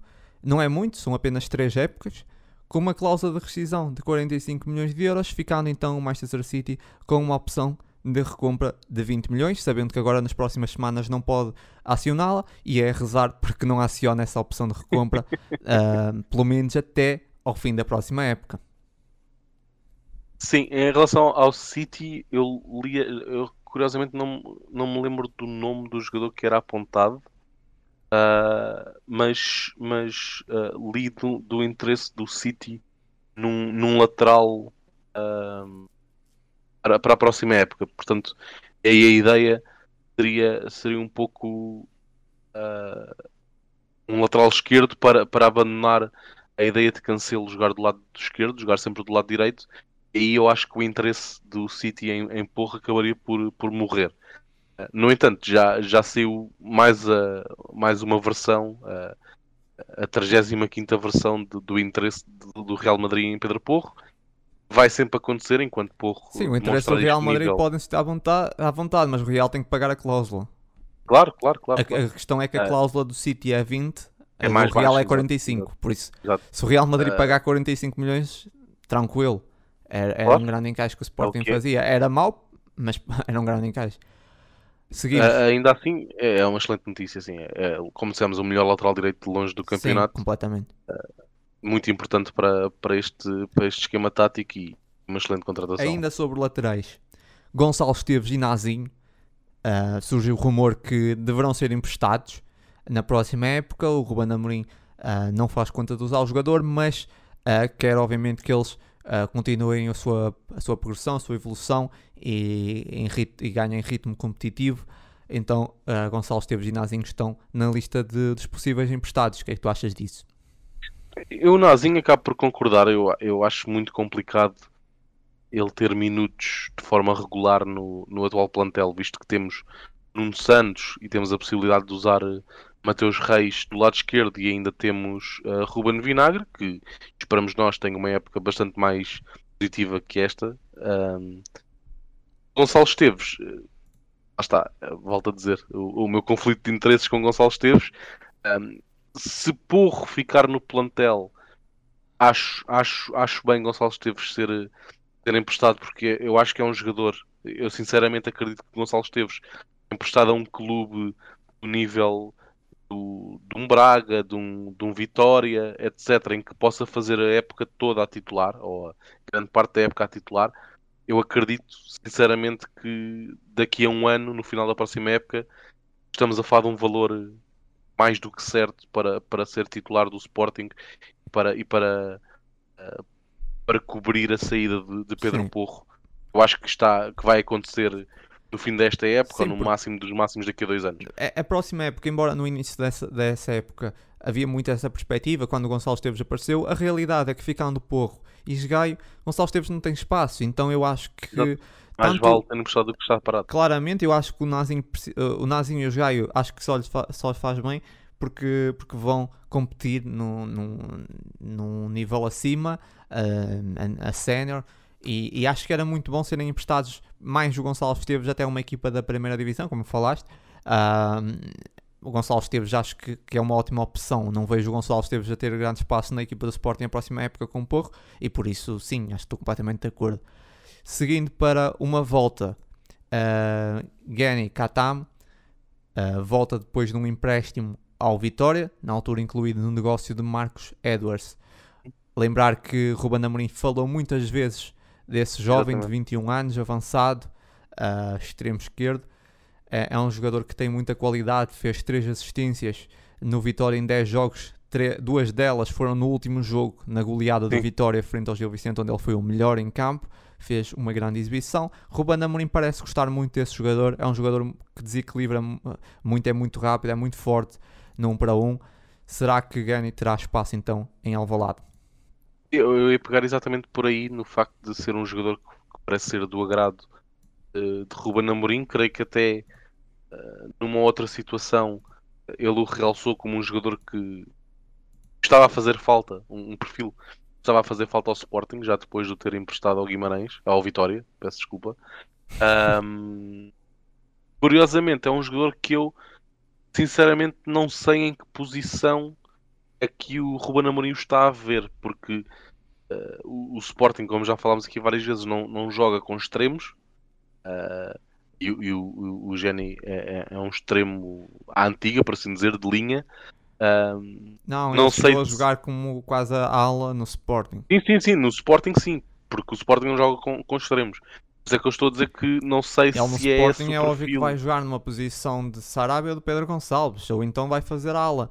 Eu acho que é, Pois, uma, eu não- a minha dúvida é exatamente essa. é um É se jogador vai jogar que, num dos três da frente ou nas alas. que eu vejo muito potencial, ah, dependendo do jogo, dependendo muito do jogo contra quem Porque for, eu, poderá eu ser vejo porque eu não vejo no Geni o perfil para jogar no lugar de Sarabia ou de Pote. Não tem aquele, não, não, não tem tanto o entrosamento central. Dependendo, É um jogador claramente de ala. contra quem for o jogo. Dependendo muito con- contra quem for o jogo, a verdade é que ele tem, eu acho, eu vejo muita qualidade no jogador e acho que, que pode surpreender. Ahm, é- eu, um- só, eu neste Sporting, sinceramente, só o vejo jogar numa das alas. Da... À esquerda ou à direita, mas é- são as únicas posições que eu vejo que ele possa render, honestamente. Ok, seguimos para Francisco Trincão. Volta a novela Trincão e será uma novela que promete arrastar-se até ao final do mercado. Volta a ser hipótese, o Wolverhampton não vai acionar então a opção de compra. O jogador tem interesse em vir jogar para o Sporting da Amorim. Ruben Amorim quer muito contar com o jogador, mas já há uma grande entrave. O Barcelona quer vender, ah, não, não quer voltar a emprestar porque precisa de recuperar algum dinheiro que investiu no jogador. Lembrando que o clube também não vive o melhor momento financeiro. Um, já sabe que não vai contar com o Trincão no futuro. Uh, como tal, a venda é prioridade, a, a menos que não haja ninguém que queira comprar pelo, pela uns valores que rondam os 20 milhões. uh, é que o Barcelona seguirá então para o empréstimo, sendo que o Sporting é dos clubes mais bem posicionados, mas o negócio é difícil. Eu, eu acho que aqui, bem, primeiro, eh, dá, dá, dá razão àquilo que falámos aqui há uns tempos, tem a ver com, com ter sido com o Ruben Amorim que, que Trincão explodiu e que haja esse, esse interesse português em, em ser mais uma vez treinado por Ruben Amorim. Ahm, é um jogador que eu gostava muito de, de ver no plantel do Sporting da próxima época. Eu sou muito fã das características de Trincão. Ah, embora estas últimas épocas não tenham sido muito positivas, não, não houve muita utilização, ainda assim é um jogador que eu acho que é, é, é muito acima Ainda da assim, média se tu fores ver os números dele, são incríveis. Exato, é, é isso, é um jogador que joga pouco, mas nota-se o impacto dele.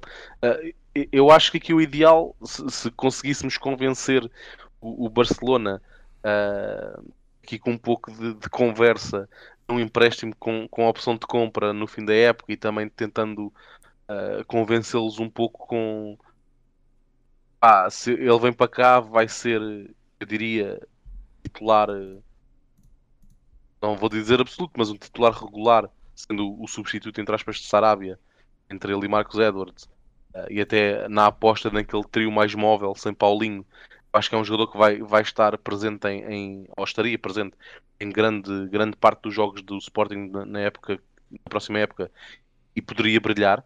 Eu acho que poderíamos tentar convencer o Barcelona no sentido de eh, emprestarem-nos o jogador com uma cláusula de compra no, no fim da época, que mesmo que o Sporting depois não consiga chegar a esses valores, va- vai ser vai ser uma boa montra para o jogador, vai ser uma época em que, que o jogador vai, vai fazer grandes partes, grande parte dos jogos, diria eu, diria eu, com possibilidade de jogar na Champions, que é, que é a maior montra do futebol mundial. Portanto, acho que esses argumentos poderão ajudar ah, o Sporting Sim, a convencer o Barcelona num empréstimo e também o forcing do jogador em querer, em querer reencontrar Sim, Ruben se, Amorim. se realmente eu acho que vai depender muito dos próximos meses não aparecer nenhum clube. Se não houver nenhum clube Hum, claro, que, claro. que pague, o Sporting vai, vai acabar por conseguir. Se, se algum clube chegar à frente e pagar os 20 e tal milhões, Sim, ah, claro, não claro. há hipótese. Agora é O- assim, O Barcelona defende os seus interesses. a qualidade do Trincão ahm, é um jovem. Se ele, chega, se ele vem para, para o Sporting, faz uma época incrível. Será que não valia um esforço financeiro e o Sporting pagar 20 milhões por ele? Estou a, estou a perguntar, não sei, não sei. Também não sei qual é o momento financeiro do Sporting. Eu, eu acho, da- dada a conjuntura do mercado atual, eu acho que 20 milhões pelo Trincão valem sempre a pena. Eh, Aqui a questão é se o Sporting tem esses 20 milhões disponíveis ah, para dar por, por, por um Pois é o que eu estou a dizer, eu não, estou a- eu não faço a mínima quais são as condições financeiras, mas olhando para o jogador, se ele, se ele eh, aquilo que ele joga, a qualidade que ele tem, se ele chega agora ao Sporting, um empréstimo, faz uma época muito boa, ahm, o Sporting podia pagar 20 milhões e, e, e, E reaver. conseguir reaver esse dinheiro em pouco tempo, sim. Certo. É um Sim, jogador eu, eu concordo. Fa- vale na altura, quando foi 30 milhões, 30 mais a venda de 10 obrigatória do, do Alan Ruiz, foi, foi uma pechincha. Uh, infelizmente para o jogador, mas não foi a melhor opção de carreira. Também ir para, para o Barcelona cheio de, de extremos, cheio de avançados, não foi propriamente a melhor opção uhum. de carreira. Uh, a questão do Wolverhampton para mim é, é, uma, é uma dúvida, não, não sei, é uma incógnita. Porque é que ele não joga mais? Porque ele entra, joga bem. Uh, o, o treinador é o Bruno Lage. O, o, treinador é português, sim, é estranho. Não sei, não sei, realmente treina mal, não sei. Não faço a mínima porque é que o, o, e no outro dia, eu há pouco tempo falei aqui no, no, no, podcast, o Trincão entrou, fez, fez dois golos, foi importante na vitória, no jogo a seguir estava outra vez no banco, eu não, não sei, é estranho, não consigo perceber. Uh, a verdade é que foi pouca opção e não, não estranhei essa decisão do Wolverhampton não ficar com o jogador, não assinar a opção de compra, porque poucas vezes o, o, o usou, ele marcou cerca de 3 golos, uh, porque jogou muito pouco, a titular quase nunca foi titular, mas a verdade é que tem muita qualidade. Uh, e, e, lembrando que foi o Ruben Amorim que o projetou, tem tudo para dar certo, no campeonato que ele conhece bem. Uh, eu, eu, vejo com, com bons olhos esse, essa contratação, esse empréstimo, e mesmo que viesse no, no, no futuro eventualmente a ser uma contratação, completamente de acordo, se o Sporting tiver dinheiro, é, era um, um, valor muito justo, porque eu acho que o Sporting reavia conseguia reaver facilmente esses 20 milhões. Falando em 20 milhões, claro. Certo. Ainda sobre o mercado, Seguimos aqui para o japonês Morita, que tudo indica irá assinar essa semana com um contrato até 2026, um contrato até uh, relativamente longo, uh, um médio de 27 anos, irá então uh, jogar em Alvalade na próxima época. sim, nós, nós, já falámos aqui de Morita anteriormente e eu, eu volto a dizer que eu acho que é uma contratação que faz todo o sentido por, ter, por ser uma contratação de mercado interno, um jogador que já conhece relativamente o campeonato português. Ainda assim, volto a frisar que é uma excelente opção de rotação para o plantel do Sporting. Eu acho que o que eu já vi do, do jogador, e nós estamos a falar também de um jogador que tenha uma enorme margem de progressão, eu creio que ele já tem 26 anos, ainda tem aqui alguma progressão pela frente, mas acho que não é um jogador que nós estamos à espera de. Não seja um, um, um projeto a longo prazo, é um projeto a médio prazo, por assim dizer. Um, eu, do que eu conheço do jogador e que vi do jogador, eu, eu acho que não podemos estar a colocar em cima dos ombros de Morita uh, ser o substituto uh, direto e indiscutível caso Mateus Nunes ou Palhinha saiam. Uh, não, mas repara, tu se calhar também dirias o mesmo de Mateus Reis sobre Nuno, Nuno Mendes e de repente. E de Ugarte. E de, e Ugarte, exatamente. Eu também é pensei verdade, é bastante é sobre isso porque, porque no, no último podcast eu falei. E basicamente isso que estás a dizer, que, que, que Morita não, não seria uma grande opção para o Sporting para titular, mas a verdade é que o Ruben Amorim já nos surpreendeu com contratações desse género. Sim, é, é verdade, e, e, lá está. Se, se há pessoa que, que merece o crédito e a confiança até ver, é claramente Ruben Amorim. Um, ainda assim, e aqui, aqui esta contratação eu percebo que a, a, comparação com, com o Mateus Reis, porque estamos a falar de jogadores uma idade semelhante uh, quando chegaram ao Sporting. E se calhar um estatuto semelhante nas equipas. Um estatuto uh, semelhante, sim, sim, sim. sim. não é propriamente uns craques que tu dizias que, se, que toda a gente Exato. estava à vista.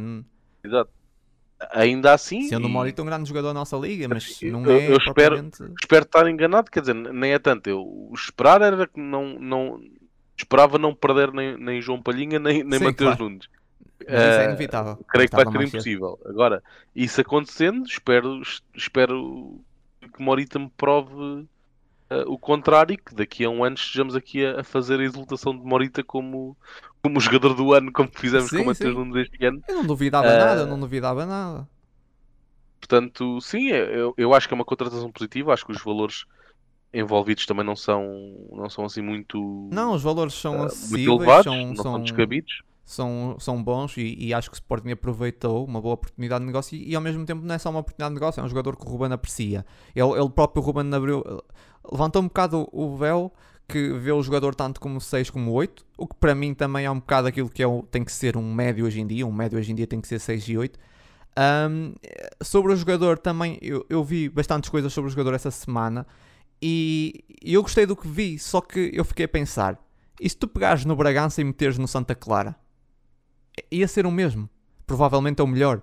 O, o Bragança tem aquela qualidade de com bola, de, de recepções orientadas. É, é muito parecido com o Morita. Porquê que o, Mori, porquê que o Bragança não serve e porquê que vamos buscar o Morita?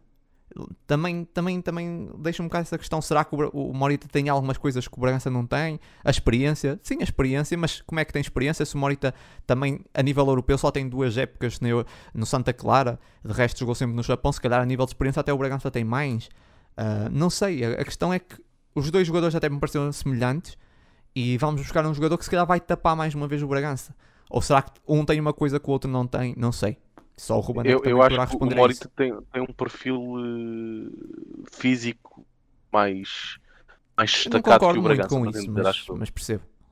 Eu acho que o Bragança, e aqui não, não, vamos, não vou entrar em, em, a dizer este jogador é melhor que aquele, eu acho que o Bragança é mais parecido, por exemplo, e aqui pegando noutro japonês, mais parecido com um perfil como o Fujimoto, como o Nakajima, é um jogador pá, as imagens que eu técnico. vi, essa estive a ver, pá, é muito, há muita coisa de, do que o Morita tem que o Bragança faz. Muita sim, sim, coisa, sem dúvida, muita sem coisa. dúvida alguma. E eu vi muita gente a elogiar isso e achei engraçado porque nós temos em casa isso.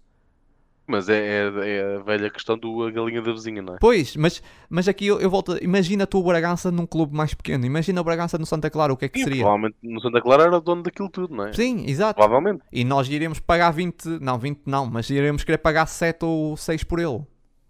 Percebes? É, é por isso é que também falámos sobre o Bragança merecia mais minutos, porque eu acho que o Bragança pode não beneficiar do esquema tático do Sporting. Não beneficia, claro que não. Uhum. Para mim. Mas mesmo assim merecia mais minutos. Eu acho eu, que, eu, que é um jogador com muita Morita, qualidade. A contratação do Morita dá-me esperança é, é noutra coisa. Dá, eu, eu gostava muito, já, já voltámos aqui a dizer, ou já disse aqui anteriormente, eu gostava muito de ver o Bragança uh, numa das três posições da frente num ataque móvel. Gostava, gostava, de ver essa experiência. É assim, se o Ruben Amorim ainda não a fez, terá as suas razões, se calhar não. Quem sabe na pré-época, se o Morita, quando o Morita assinar, quando... Sim, eu gostava, eu gostava de ver o Bragança ali naquele papel quase de. Do, entre aspas, não é um número 10, mas aquele avançado mais de construção de jogo. Sim, sim, eu percebo. Eu, porque lá está, como ele não tem aquela vertente física uh, do jogo que é Sim, muito eu acho importante que nesse naquele aspecto, meio campo a dois. Eu, eu não, na parte física não concordo 100% porque eu acho que o, o Bragança é forte, mas o Morita talvez recupere mais bolas que o Bragança, isso concordo, se é isso que, que falas. Não, eu, eu, eu, vejo um perfil físico mais forte no Morita do que no Bragança. Isso eu não sei. Aguentar um choque. Não concordo. O Bragança é um jogador mais baixo, mais frágil, que não tem esse perfil. Não, isso acho que é um bocado. Outras coisas, não é? Pá, eu acho que isso é um bocado um mito que se criou sobre o Bragança. Mas, pá, é, é, eu tenho essa opinião, mas posso estar errado. Muita... Eu... Pá, mas não concordo muito com isso. Eu, eu gostava, gostava, de o ver à frente e a minha esperança na contratação do Morita é que se calhar o Ruben Amorim está a ver esse perfil no, no Bragança, ou seja, ele não vai contar uh, com o Bragança para aquele meio campo a dois, claro que poderá sempre fazer essa posição em caso de necessidade, mas que a posição base do Bragança não seja no meio campo a dois. Então, então se o Bragança não vai contar, que se empreste para valorizar e depois para não, vender. Não, não vai contar no meio campo a dois. Mas Sim, mas a questão é que o Bragança é um jogador que tem, pá, à vontade, vale, na minha opinião, tem um valor de mercado se calhar superior a 30 milhões. E, e ele está a desvalorizar. E, e o Sporting vai acabar por vendê-lo por uma pechincha porque ele não joga. Então vá, emprestem o jogador. Emprestamos o jogador para ele valorizar e depois vende-se. Porque não vale a pena ter um jogador dessa qualidade. Nós temos um jogador de qualidade pá, completamente acima da média para, para o nosso campeonato. Uh, no banco, não joga. Não vale a pena. Acho que não vale a pena. Mais vale vender. No caso, acho que emprestar primeiro e depois vender. Porque ele precisa de valorizar, porque ele não joga, não tem valor de mercado. Sim, eu acho que ele tem, tem potencial para dar muito mais. Uh, Sim, muito mais. Eu acho é que não pode, ter, não pode ser naquele meio campo. Sim, eu concordo, só que não vale a pena continuar a estagnar o, claro. o Bragança. É, é, decidir. Eu acho que aqui o, o Ruben também pode estar a ser um bocado egoísta no sentido, ok, gosto do Bragança, mas também não quero meter. Porque, pá, porque gosto mais do, do meu Palhinha e do meu Mateus Nunes e o Gard, não é? Porque dão outras coisas, outra, segura, outra segurança defensiva, não sei. Um, mas gosto muito do Bragança, também não quero me desfazer dele. Mas o Bragança também tem direito a seguir a sua vida, porque eu não vejo o Bragança a jogar, a ser titular no Sporting nos próximos anos. Eu achava que eventualmente iria ser com a saída de João Mário, como falámos. Não aconteceu. Pá, tem que Aliás, no papel, no papel era o mais parecido. Sim, mas não aconteceu. Acho que ele tem todo o direito em seguir um empréstimo para se valorizar, para se mostrar, porque o, o Bragança tem uma qualidade, toda a gente vê. Ele, ele, a qualidade é, é, é, incrível o que ele faz com a bola. Ele, ele precisa de jogar mais.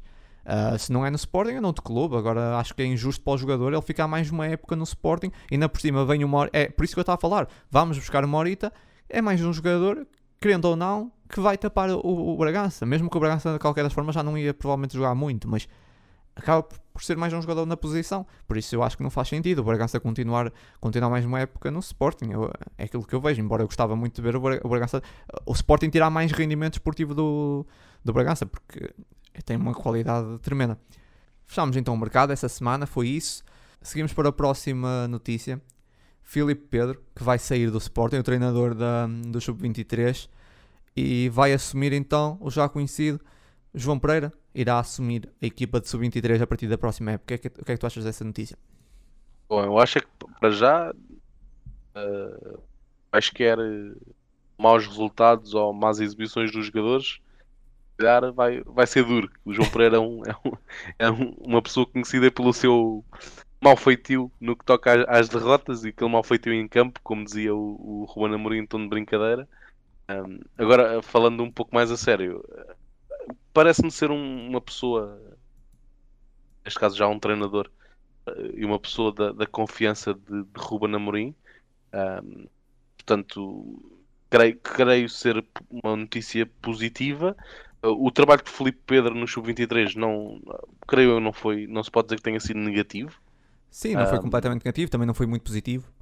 Sim, é verdade, é verdade. Uh, ainda assim, como é uma, é uma primeira experiência de, de João Pereira, não como treinador, porque já esteve à, à frente de equipas de, de formação do, do, Sporting, mas é dar mais um, um salto na, na hierarquia. Uh, ficar já mais próximo do nível sénior, por assim dizer.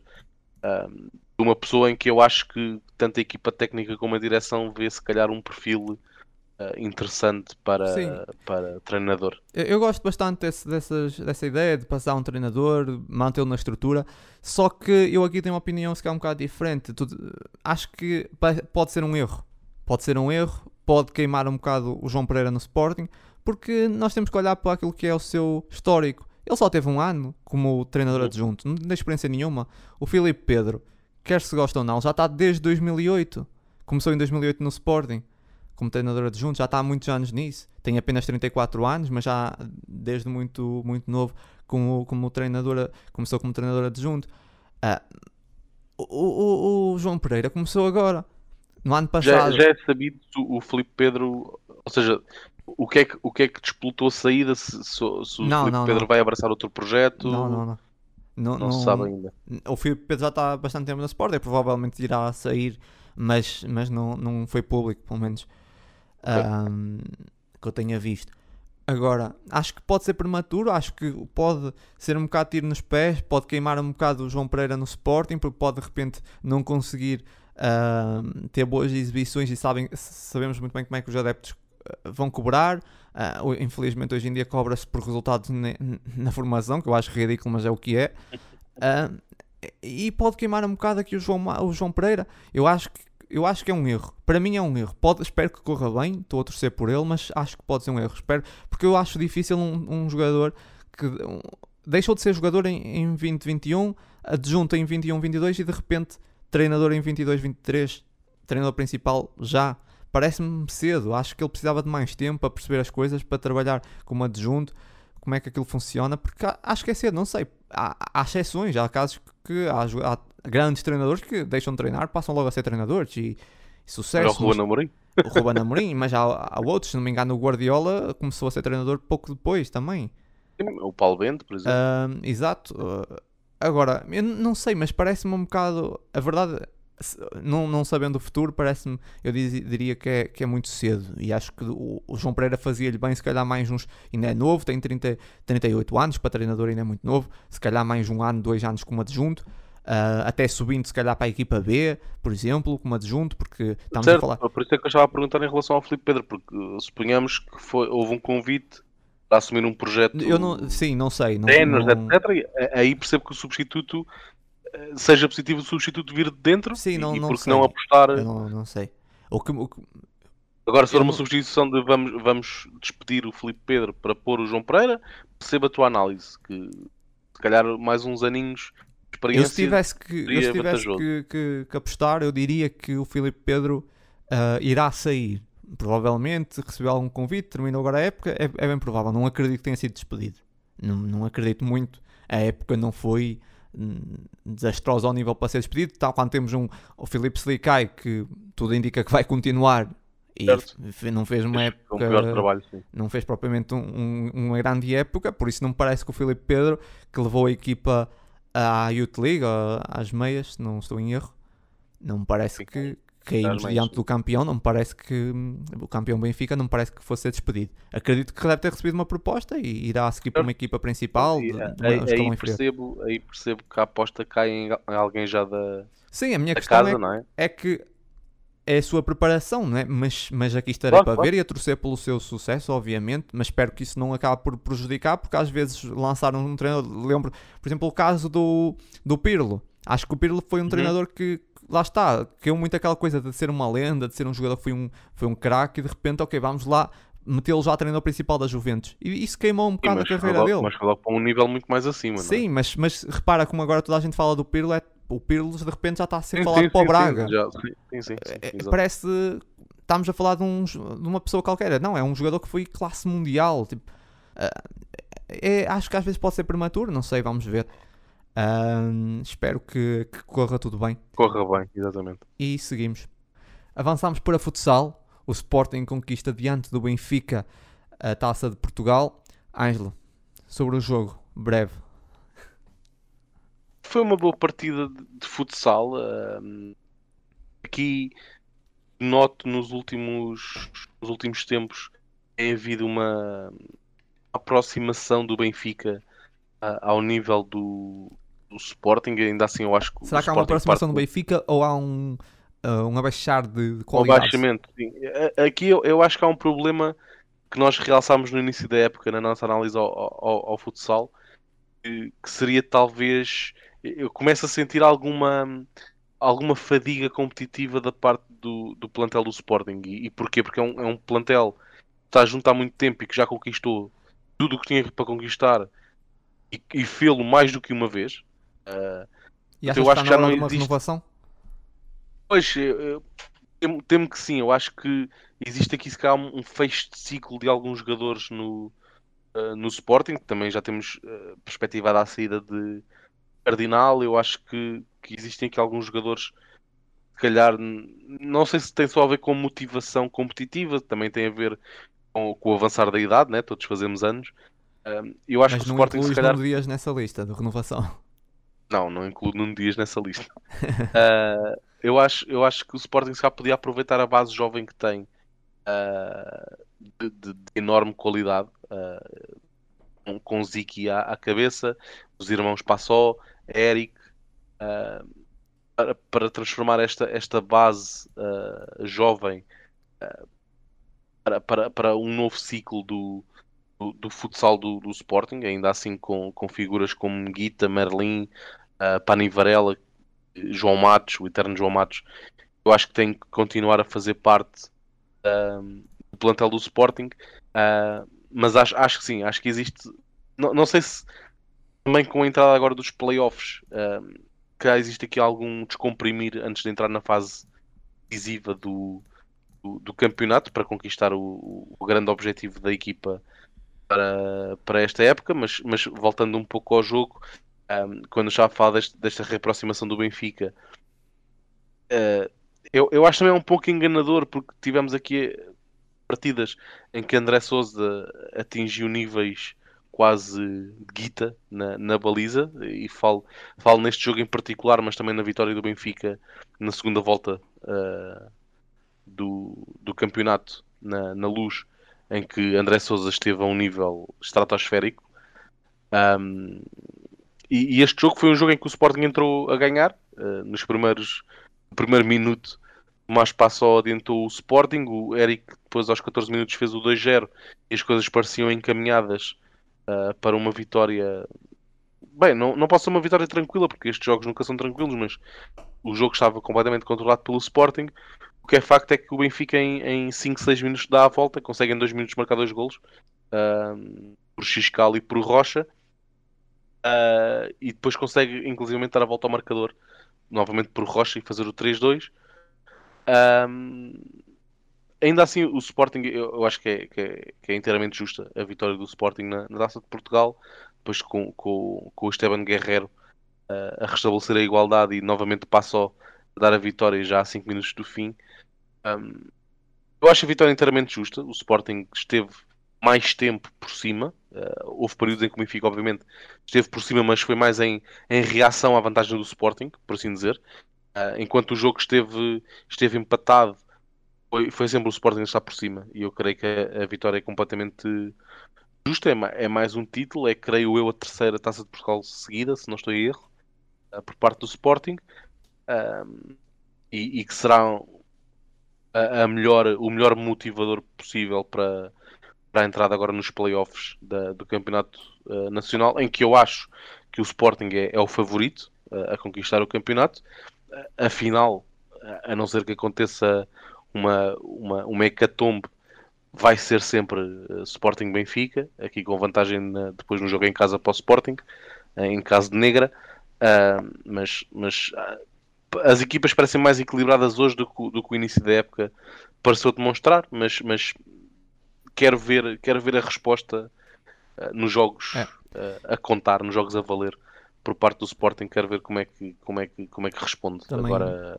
também, também tenho um bocado essa percepção, embora não veja todos os jogos, mas costumo ver os derbys e realmente também me pareceu um bocado, um bocado essa parte do equilíbrio, concordo. Eh, mas acho que passa um bocado também alguma, alguma ineficácia do Sporting, porque às vezes hum? cria muito e depois não concretiza.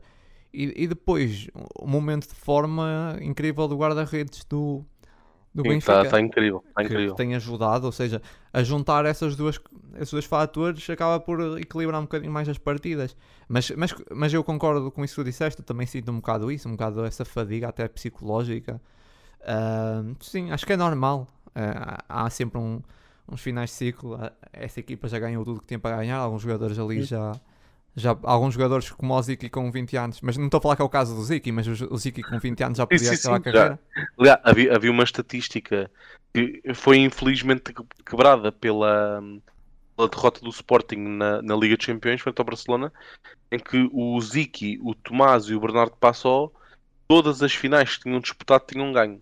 Isto inclui uh, sim, sim, sim, sim carreira no clube momento, e na seleção. Tirando essa final, Euro... ganharam todas. Sim. Europeu de seleção, Mundial de seleção, uh, sim, Liga dos Campeões, sim, Campeonatos, Taça de Portugal, Taça da Liga, todas as finais disputadas uh, Eram, eram conquistadas. sim, sim, e tirando essa é final da Liga incrível. dos Campeões, continua, continua a ganhar tudo. Depois há aqui uma, há uma coisa que também não, não se pode tirar valor à, àquela que é, entre aspas, a, a motivação da parte do adversário, e aqui não, não estou a pôr o o Benfica numa situação de inferioridade, não é isso que eu quero dizer, porque seria exatamente igual, e, e já estivemos nessa posição uh, quando era o Benfica a ganhar mais vezes o derby do que o Sporting. Uh, quantas mais vezes uma equipa vence a outra, aquele que perde vai ter sempre mais, Sim, mais claro. motivação e quase mais raiva para pa ganhar, não é? E até é uma questão de probabilidades. É Lembro-me disso no futebol com o Sporting, Exato. em Alvalade. O Sporting perdia sempre com o Benfica em Alvalade e quanto mais anos passava, até aumentava a odd nas apostas para o Sporting, uhum. porque era uma questão de probabilidades. Ou seja, quantos mais anos está o Sporting sem ganhar ao Benfica, mais provável é que vai ganhar no próximo. E, claro, claro isso também conta. Uh, por claro, isso, claro. o Sporting não pode ganhar sempre, por muito que é, era muito bom, mas não podemos ganhar sempre ao Benfica, nem, nem a todos. Né? É, é normal, como quando perdemos agora a Champions, um, ah, com claramente o, o o Barcelona é, é, foi mais forte, foi melhor, mereceu ganhar e, e, acho que parecia que foi o fim do mundo quando perdemos uma final de uma Champions, que já é incrível estar lá. É um ótimo final, sim, é um sim, ótimo final. É, mas é, é, incrível termos chegado a uma final de Champions, não é uma coisa. Não é fácil chegar lá. E, e é isso, dá os parabéns então a Nuno Dias e aos seus jogadores por mais uma conquista. Tem sido incrível essa equipa e junta-se aí mais uma conquista a ver o que é que as modalidades ainda conseguem fazer essa época e dar-lhe os parabéns. Hum ainda o basquetebol e o hockey em patins uh, em disputa. Exatamente. seguimos para finalizar o podcast com as convocatórias da seleção. Ângelo, deves ter dado aí uma vista de olhos pela convocatória que gerou aí alguma indignação entre os sportinguistas. Eu, eu diria que até gerou algum desconforto entre adeptos de futebol, que é o meu caso, mais que antes de sportinguista sou uma pessoa que gosta de futebol e que epá, eu comecei a ver futebol com a seleção em 2004, é um bocado clichê, mas é, é aquela, aquela geração que, que, era muito novo e que vi Portugal uh, em 2004 perder frente à, à Grécia, mas foi aí que eu comecei a ver futebol, foi a partir daí que eu, que eu tive interesse em futebol. E, e faz-me alguma confusão nós chegarmos em 2022 e termos um, um selecionador com convocatórias completamente uh, duvidosas. O que é que tu achas? E o que é que tens a dizer aqui, sobre, sobre isso? Aqui, e vou já fazer o, o disclaimer inicial, eu acho justa a, convoca a convocatória do, do David Carmo, até como não só por aquilo que já falámos há uns episódios, em que ele voltou muito melhor central do que era Uh, Opa, não acho. Quando da lesão gravíssima que teve, era um jogador que perdia. Um jogador que jogou metade da época. Facilmente. Uh, aqui, curiosamente, no último jogo foi expulso porque andou a distribuir, um, a distribuir fruta por, por, por jogadores do Famalicão. Um jogador que jogou metade da época que termina, e que é uh, titular no quarto classificado vai, vai se estrear, vai, vai ser internacional mais rápido que o campeão e que o vice-campeão. Não percebo. Certo. Portanto, aqui, aqui voltamos a, a, bater na tecla Gonçalo Inácio, que eu não, mais uma vez não, não consigo perceber como é que não é convocado. Eu percebo não, que talvez pior, haja o receio. Convocado sub-21. Sim, eu, eu, é percebo, é eu, percebo que haja eu percebo que haja o receio de ser um jogador que fez toda a sua carreira sénior, por assim dizer, a jogar num, num sistema A3, que não é isso ah, que isso é ridículo. Então só se convoca jogadores que jogam no esquema do Fernando. Pois, é... Se vamos convocar então, só os é jogadores é que jogam como o Fernando Santos, vamos aos distritais, para a qualidade é idêntica. Certo. Uh, não consigo perceber, é um jogador que ainda por cima tem a mais-valia de ser escardino, uh, sendo que não há centrais escardinos na, na convocatória. Não, não percebo, já começa a, já parece quase embirração ou mania da perseguição, não, não consigo perceber. Um, Sim, eu aqui há uns tempos disse isso e até estava a dizer, pá, claramente não, não é o caso. No, certeza que o Fernando Santos não tem nada contra o jogador, mas nesse momento já começa a cair nessa, nessa, nessa teoria, uh, porque por amor de Deus. resto é uma convocatória, diria, normal. Pá, eu não concordo. Quando digo normal, não, não, quando, eu quando digo normal não estou a dizer que é correta, estou a dizer que é, era aquilo que estávamos à espera, não é? Não, eu não estava. A mim, a mim o Fernando Santos não, consegue não, arranjar a forma de me surpreender. Toda. Estou a dizer a convocatória toda, os, os jogadores todos. Uh, se, uh, tirando o Domingos Duarte, o David Carmo e também o caso do Ricardo Duarte, que também já tínhamos falado aqui há uns tempos, o resto do lote é, é, é Fernando Santos uh, chapa 5. Não, Continuamos não tem... sem uma renovação de seleção. É, é, como é que, por exemplo, pá, Liga das Nações, nós falámos aqui há uns meses. Liga das Nações, primeiro, só para também a questão do David Carmo. Tu falaste, ah, o David Carmo é justo. Pá, tu gostas do David Carmo? Tudo bem. Eu, eu não vejo nada mais no David Carmo. É, um bom central, pode ser o futuro? Talvez. É um jogador que teve metade da época lesionado. Metade da época, eu nem estou a meter em causa a sua qualidade, mas teve metade da época lesionado. Acabou em quarto, é o quarto classificado, isso também conta. Eh, como é que um jogador que é campeão e é vice-campeão e joga praticamente, praticamente não, joga a época toda, teve ali um outro momento que, que se lesionou, uh, não é convocado. Eu não consigo perceber. Ah, mas é jogar 4 a 3 centrais. Jogar a 3 centrais. O que é que isso interessa? Agora vamos convocar só os jogadores que jogam no esquema do, do selecionador. Desde quando é que isso existe? Pá, eu acho que não. Eu acho que isso não faz sentido. Acho eu. Acho que não faz sentido. E depois também teríamos acho de ver. Quando o selecionador é o Fernando Santos. Pá, mas no mínimo teríamos de ver. tu viste, já tiveste a oportunidade de o ver na, jogar. É que ele na internacional é. Certo, certo. O, certo. o Gonçalo Inácio, com sorte, ainda se pode naturalizar espanhol. Porque, pá, pelo jeito, porque ele ainda é internacional é. Depois temos o caso mais incrível, Domingos Duarte. E depois muita gente vai dizer, ah, mas o Domingos Duarte até jogou bem. Pá, talvez, eu não posso falar porque eu não vi os jogos todos. Eu vi dois jogos até por causa do Max. Um, no, do, do, do Granada. Um, e, e, por isso não posso ter uma grande opinião. Ainda assim, o Domingos Duarte, aquilo que eu conheço, o histórico do Domingos Duarte, não posso dizer que seja um centralão. Não, não sei se essa época se calhar fez, mas eu também não ouvi assim falar muito. Temos novamente um, Danilo Pereira colocado como defesa. Nessa lista vem normalmente como defesa, Danilo Pereira, ou seja, mais um central e Pepe. Ou seja, nos defesas são três centrais, que é Domingos Duarte, David Carmo e Danilo. Incrível, incrível. Trio defesas. Eu, eu, eu, sinceramente, quando vi a lesão do Ruban Dias, eu fiquei, pá, fiquei triste, como toda a gente. Uh, Ruban Dias é incrível. Mas pensei, bem, agora não há muita hipótese de fugir do Gonçalo Inácio. Achei eu, na minha inocência. Ele, arranja, ele arranja. Mas claramente não me lembrei do, do, do, do David, Duarte, David Carmo e do Domingos Duarte. ele é, é assim, o Fernando Santos é engenheiro, os engenheiros são conhecidos por arranjar solução claro, para tudo, não é? É o trabalho dele, é arranjar essas soluções e bem. Um, seguindo aqui para, me, para até antes, pronto, guarda-redes eu não vou falar também. Guarda-redes é o que é: Diogo Costa, José, José Sarro e Patrício. Depois falou-se um, falou-se do, do Rui Silva, falou-se do Max que fez uma época incrível. O Max fez uma época incrível, mas também no Granada. Mas pela lógica, também o, o Domingos Duarte fez uma época incrível, também foi no Granada. Mas, mas pronto, também só podem ir três guarda-redes. E, eu, eu, se calhar, o Rui Patrício, de todos esses aqui, o Rui Patrício fez, fez, fez uma época mais fraca. O José Sá fez uma grande época no Wolverhampton, o Diogo Costa é, é, é, campeão. Embora ser campeão em Portugal para o, o, Fernando Santos não conta muito, aparentemente, mas pelo menos para o Diogo Costa contou.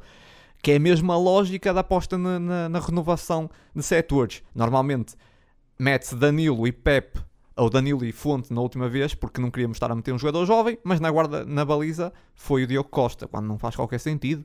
Na altura falámos disso. Rui Patrício estava disponível ou, ou estava o José Sá, já não me lembro. Uh, olhámos para o meio campo. Estavam ambos disponíveis? Uh, diz, diz, desculpa.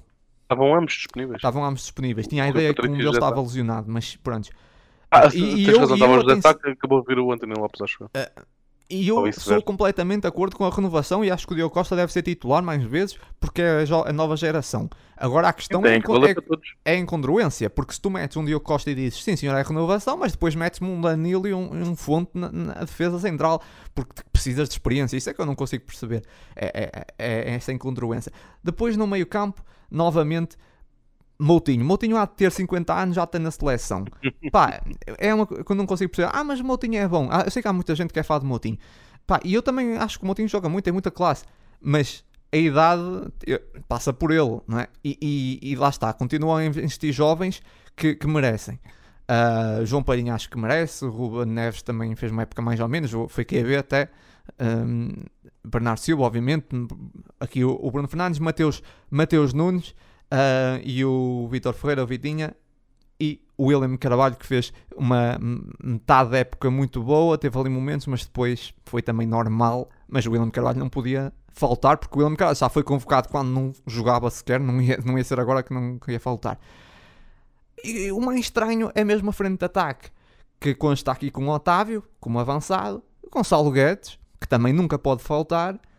Finalmente, Rafael Leão parece que, que precisava de se afirmar quase como e, e ser campeão na, na, na, na, Liga Italiana. Estamos a gravar domingo, eu não sei se já foram campeões. Já, foi, já, já, já. já foram? Pá, já parabéns ao já. Milan e ao Rafael Leão. Um, e pá, tens que fazer um scout LDS agora ao Rafael Leão no final. Não, é verdade, é tens verdade. Fazer, tens fazer. Um, é verdade. O Rafael Leão incrível uh, nesse final, pá, finalmente acordou. Ricardo Horta completamente forçado a, a convocatória. Ah, mas o Ricardo Horta não sei. Pá, é aquela convocatória de, de pá, cumprir a agenda porque e tal, porque os mídias estavam todos a pressionar e bora lá meter o Ricardo Horta e dar-lhe uma internacionalização e nunca mais volta à seleção daqui a, a não sei quantos anos. Uh, nunca, nunca mais, não é daqui a não sei quantos anos, nunca mais volta. O, o João Félix está lesionado?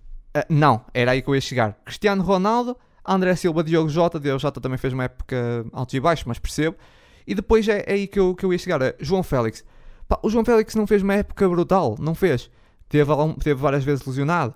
Uh, eu acho que ele agora não está lesionado. Pá, se estiver lesionado, pá. Uh, eu, se ele não está lesionado, está. eu não consigo perceber que eu saiba não como está. é que vai Ricardo Horta e Gonçalo Guedes. Que ele, um que, ele saiba, que ele saiba não está. E, e eu até ia falar. Uh, por, causa, por causa disso. Eu até, pá, se conseguires aí pesquisar enquanto eu estou aqui a falar, porque eu tenho quase certeza que ele estava lesionado, mas recuperou uh, antes dessa convocatória. Pá, e, e, e não, é assim, o Ricardo Horta, para mim, fez uma época brutal. Fez uma época brutal, claro, é, é factual. Uh, mas eu olho para o Ricardo Horta, como eu estava a dizer, o Ricardo Horta é uma convocatória que vem, vai ser internacional, provavelmente até joga, pode fazer um bom jogo, mas não é o futuro. O Ricardo Horta não é o futuro da nossa seleção. Uh, o Ricardo Horta dificilmente será o futuro da seleção. O João Félix, quer, quer se gosta ou não, é, é um jogador que epá, é um miúdo com muita qualidade que será o futuro. Tem 22 anos, será o futuro da nossa seleção. Epá, e eu não percebo como é que o João Félix, primeiro, muitas vezes é convocado e nunca joga. Tem esse ponto. O João Félix está sempre a ser convocado e fica sempre no banco ou entra nos minutos finais e, e não é convocado. Pá, eu, eu, sinceramente eu prescindia de um jogador que fez uma época muito boa, mais velho, por um jogador mais novo que fez uma época uh, se calhar mais pobre. Mas isso sou eu porque acho que é importante olhar para o futuro e para a renovação. Mas olhando para essa seleção, uh, essa seleção para mim não passa de uma seleção que foi uma convocatória feita pelos mídia. É, é, mesmo o Mateus Nunes, para não dizerem que estou a falar dos jogadores de outros clubes, Mateus Nunes é uma convocatória forçada na altura, toda a gente sabe, porque, porque ia para o Brasil e, e, e foi muito falado uh, e foi completa, com, completamente forçado. Uh, não, sei, não sei qual é a tua opinião sobre isso, mas eu, eu, eu acho que o Mateus Nunes nos acrescenta muito, mas eu acho que nem é um jogador que agrada, nem é um jogador eu que acho... agrada o, o, o selecionador. Eu acho que aqui a questão fundamental é que Falou-se falou muitas vezes da Liga das Nações quase como uma competição. Preparação. Para chamar a... Não? Não percebi, desculpa. De preparação para o Mundial? Sim, sim não, estou a dizer eh, nas edições anteriores. Sim, sim, sim, sim, estou a dizer uma, nessa, nessa, nessa. Era uma competição mais, mais secundária em que se poderia fazer algumas um, sim, sim, sim, experiências e chamar jogadores não habituais, etc. Eu acho que esta edição não deveria ter esse cariz, porque não vão haver jogos de, de preparação para o Mundial e os jogos de preparação para o Mundial seriam estes jogos da Liga das Nações. Portanto, eu, eu acho que esta convocatória devia estar. Uh, não sendo a convocatória quase final para o Mundial, estar muito perto disso. E eu acho que vai ser muito difícil, para não dizer impossível, jogadores como Ricardo Horta, David Carmo e Domingos Duarte sejam convocados para o Mundial. Pá, eu, Ricardo ou Horta, se forem, no limite, eu percebo forem, quase uma recompensa. Forem, se forem convocados para o Mundial, então já deviam ter sido convocados antes sim, para, sim, para outros sim. jogos. Para, para, contarem para o Mundial já deviam estar a contar. O David Carmo teve o problema da lesão, etc. Mas Ricardo Horta nunca contou. O Domingos Duarte foi chamado algumas vezes, mas pouco ou nada jogou. Sim. Portanto, parece que estamos aqui a, fazer uma convocatória. Vamos, vamos experimentar estes. Agora, cá devíamos ter feito isso há uns tempos. Nós vamos em para o Qatar. Vamos para o Qatar, não vamos levar o João Félix, não vamos, vamos levar o Guedes, vamos levar o Otávio, vamos levar o, o Domingos Duarte. É, é essa a nossa seleção é, e o Danilo a central? O João, o João Félix, o João Félix, aqui, a parte de lesões, o João Félix vai de certeza ao Qatar. Eu acho bem. O Otávio vai de é, é certeza é difícil, ao Qatar. É difícil é, é jogar. O, e o Otávio vai de certeza ao Qatar e vai jogar. Essa é que é a parte preocupante. Mas pronto. É, é, porque é assim, eu, não, eu, eu, percebo que um jogador como o Ricardo Horta merece até uma recompensa. Só que isso não é válido para outros jogadores. Porque por, o Nuno Santos fez uma grande época na altura e o convocado até foi o Rafa. E eu até lembro-me de questionar: será que não merecia? E muita gente até disse: não, pá, não, os números foram melhores, os do Rafa. Mas se calhar por merecer, por merecer, se calhar o Nuno Santos até merecia.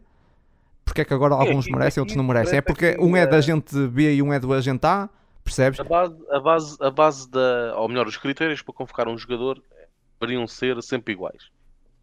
E não são, ou pelo menos não me parecem. Há, há, jogadores que têm lugar cativo, eh, joguem ou não no clube, joguem bem ou mal no clube, uh, vão sempre ser convocados.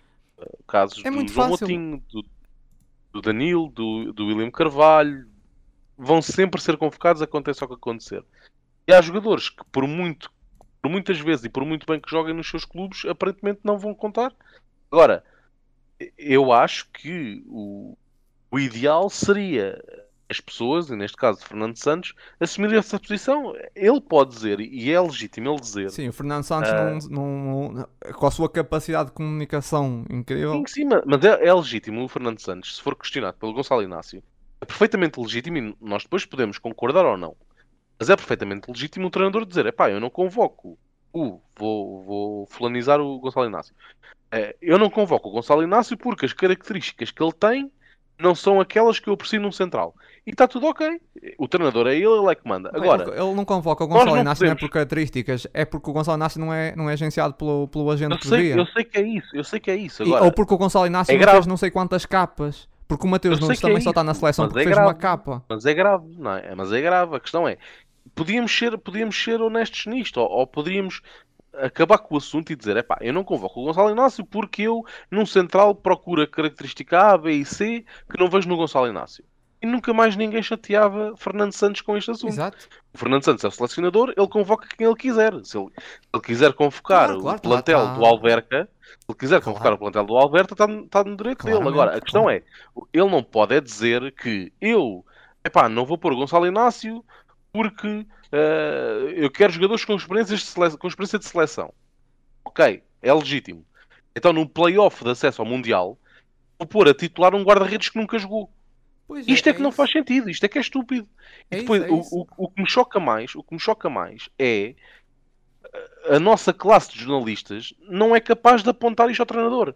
Acaba o jogo do Portugal-Turquia e do Portugal-Macedónia e há uma conferência de imprensa, há uma flash interview e não há um jornalista que tenha direito à sua pergunta e diga "Eh, Engenheiro Fernando Santos, Porquê é que o engenheiro Fernando Santos diz que não convoca o jogador A porque não tem experiência, mas depois põe um guarda-redes que tem zero jogos? Explique-me, se faz favor. Exatamente. Eu acho exatamente. que temos direito a essa pergunta e temos direito a essa resposta. A, a questão é que seja- não teria a responder, infelizmente. Mas, Ma- Mas, mas pelo menos tem que ser encostado, tem que ser encostado para responder e depois, Porque- se ele fugir, que é o que ele faz sempre, a responder, problema dele. Agora, um jornalista que se chame jornalista tem o dever de fazer esta pergunta. Eu nós não podemos ter um treinador que diga os meus critérios para convocar um jogador são A, B e C. E tudo bem, ele tem os seus critérios. E depois convocar jogadores que não respeitam este- estas características. Para uns conta, para outros não. Eu- não, não convoco o Gonçalo Inácio porque o gajo não tem experiência. Mas vou dar a titularidade a um guarda-redes que tem zero jogos. exatamente, percebo. E Exatamente. aqui, lá está, como tu disseste, como tu disseste, Diogo Costa teve todo o mérito em ser convocado, teve todo o mérito em ser. E o Diogo Costa é um dos raros Ah. exemplos em que eu até sou a favor, porque é uma renovação. Exatamente, agora, se serve para um lado, serve para, um, para o outro. Não é? Eu acho que essa seleção Essa é a precisa de uma renovação.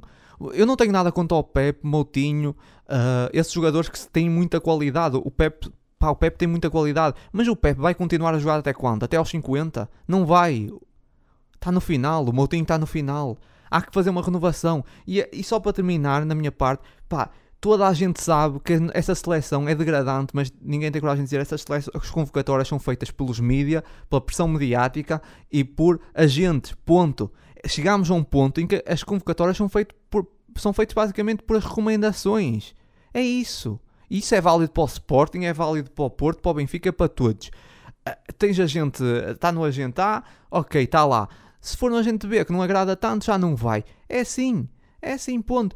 E, e- e, pá, hum, isso infelizmente, pá, temos jogadores como o, como o Gonçalo Inácio que pá, não fazem grandes capas, não fazem grandes capas, ninguém exige. Ricardo Horta é um jogador que merece, se calhar merece pela época que fez, mas só está lá porque foi uma, pá, foi o chinfrim que foi desde a última convocatória e acabou por ir. O Pote, toda a gente se lembra do Pote, o Pote só foi convocado depois de ter falado como é que o Pote não foi convocado e lá foi, foi por frete. O Pote foi convocado por frete. E nem, nem jogou. Pá, por isso não me venham com coisas. Dizer que quem faz a convocatória é o Fernando Santos, porque não é ele que faz a convocatória. Se devem ser um grupo, devem ser meia dúzia de pessoas que agenciam jogadores. Não é o Fernando Santos. Porque essa, e é, é triste, sinceramente, ver essa seleção. Acho que não vale muito a pena continuarmos n- neste tema, Não, não, não. infelizmente. É isso. É ver o que é que vai estar no Qatar. Exato. E fechamos. Ângelo, obrigado. então. Obrigado eu. Uh, Leões queria lançar um repto agora que, que fechou a época 2021-2022, pelo menos a parte clubística, jogos do Sporting. Lançava-vos um repto para entrar em contato connosco se quiserem ver alguns temas um, debatidos agora durante este período mais, mais calmo, em que não vai haver jogos para analisar. Uh, o Leão de Sofá não vai de férias, nós vamos continuar aí semanalmente a acompanhar a atualidade desportiva Sporting e, e- e não só. Portanto, se quiserem ver alguns temas eh, que tenham curiosidade que nós falemos sobre eles e no podcast, entrem em contato connosco pelo, pelo blog ou pelas nossas redes sociais. Até para a semana. É isso. Podem ir ao blog para ver tudo o que nós falámos aqui, das análises, etc. Leões já sabem, muita força sempre e até ao próximo jogo.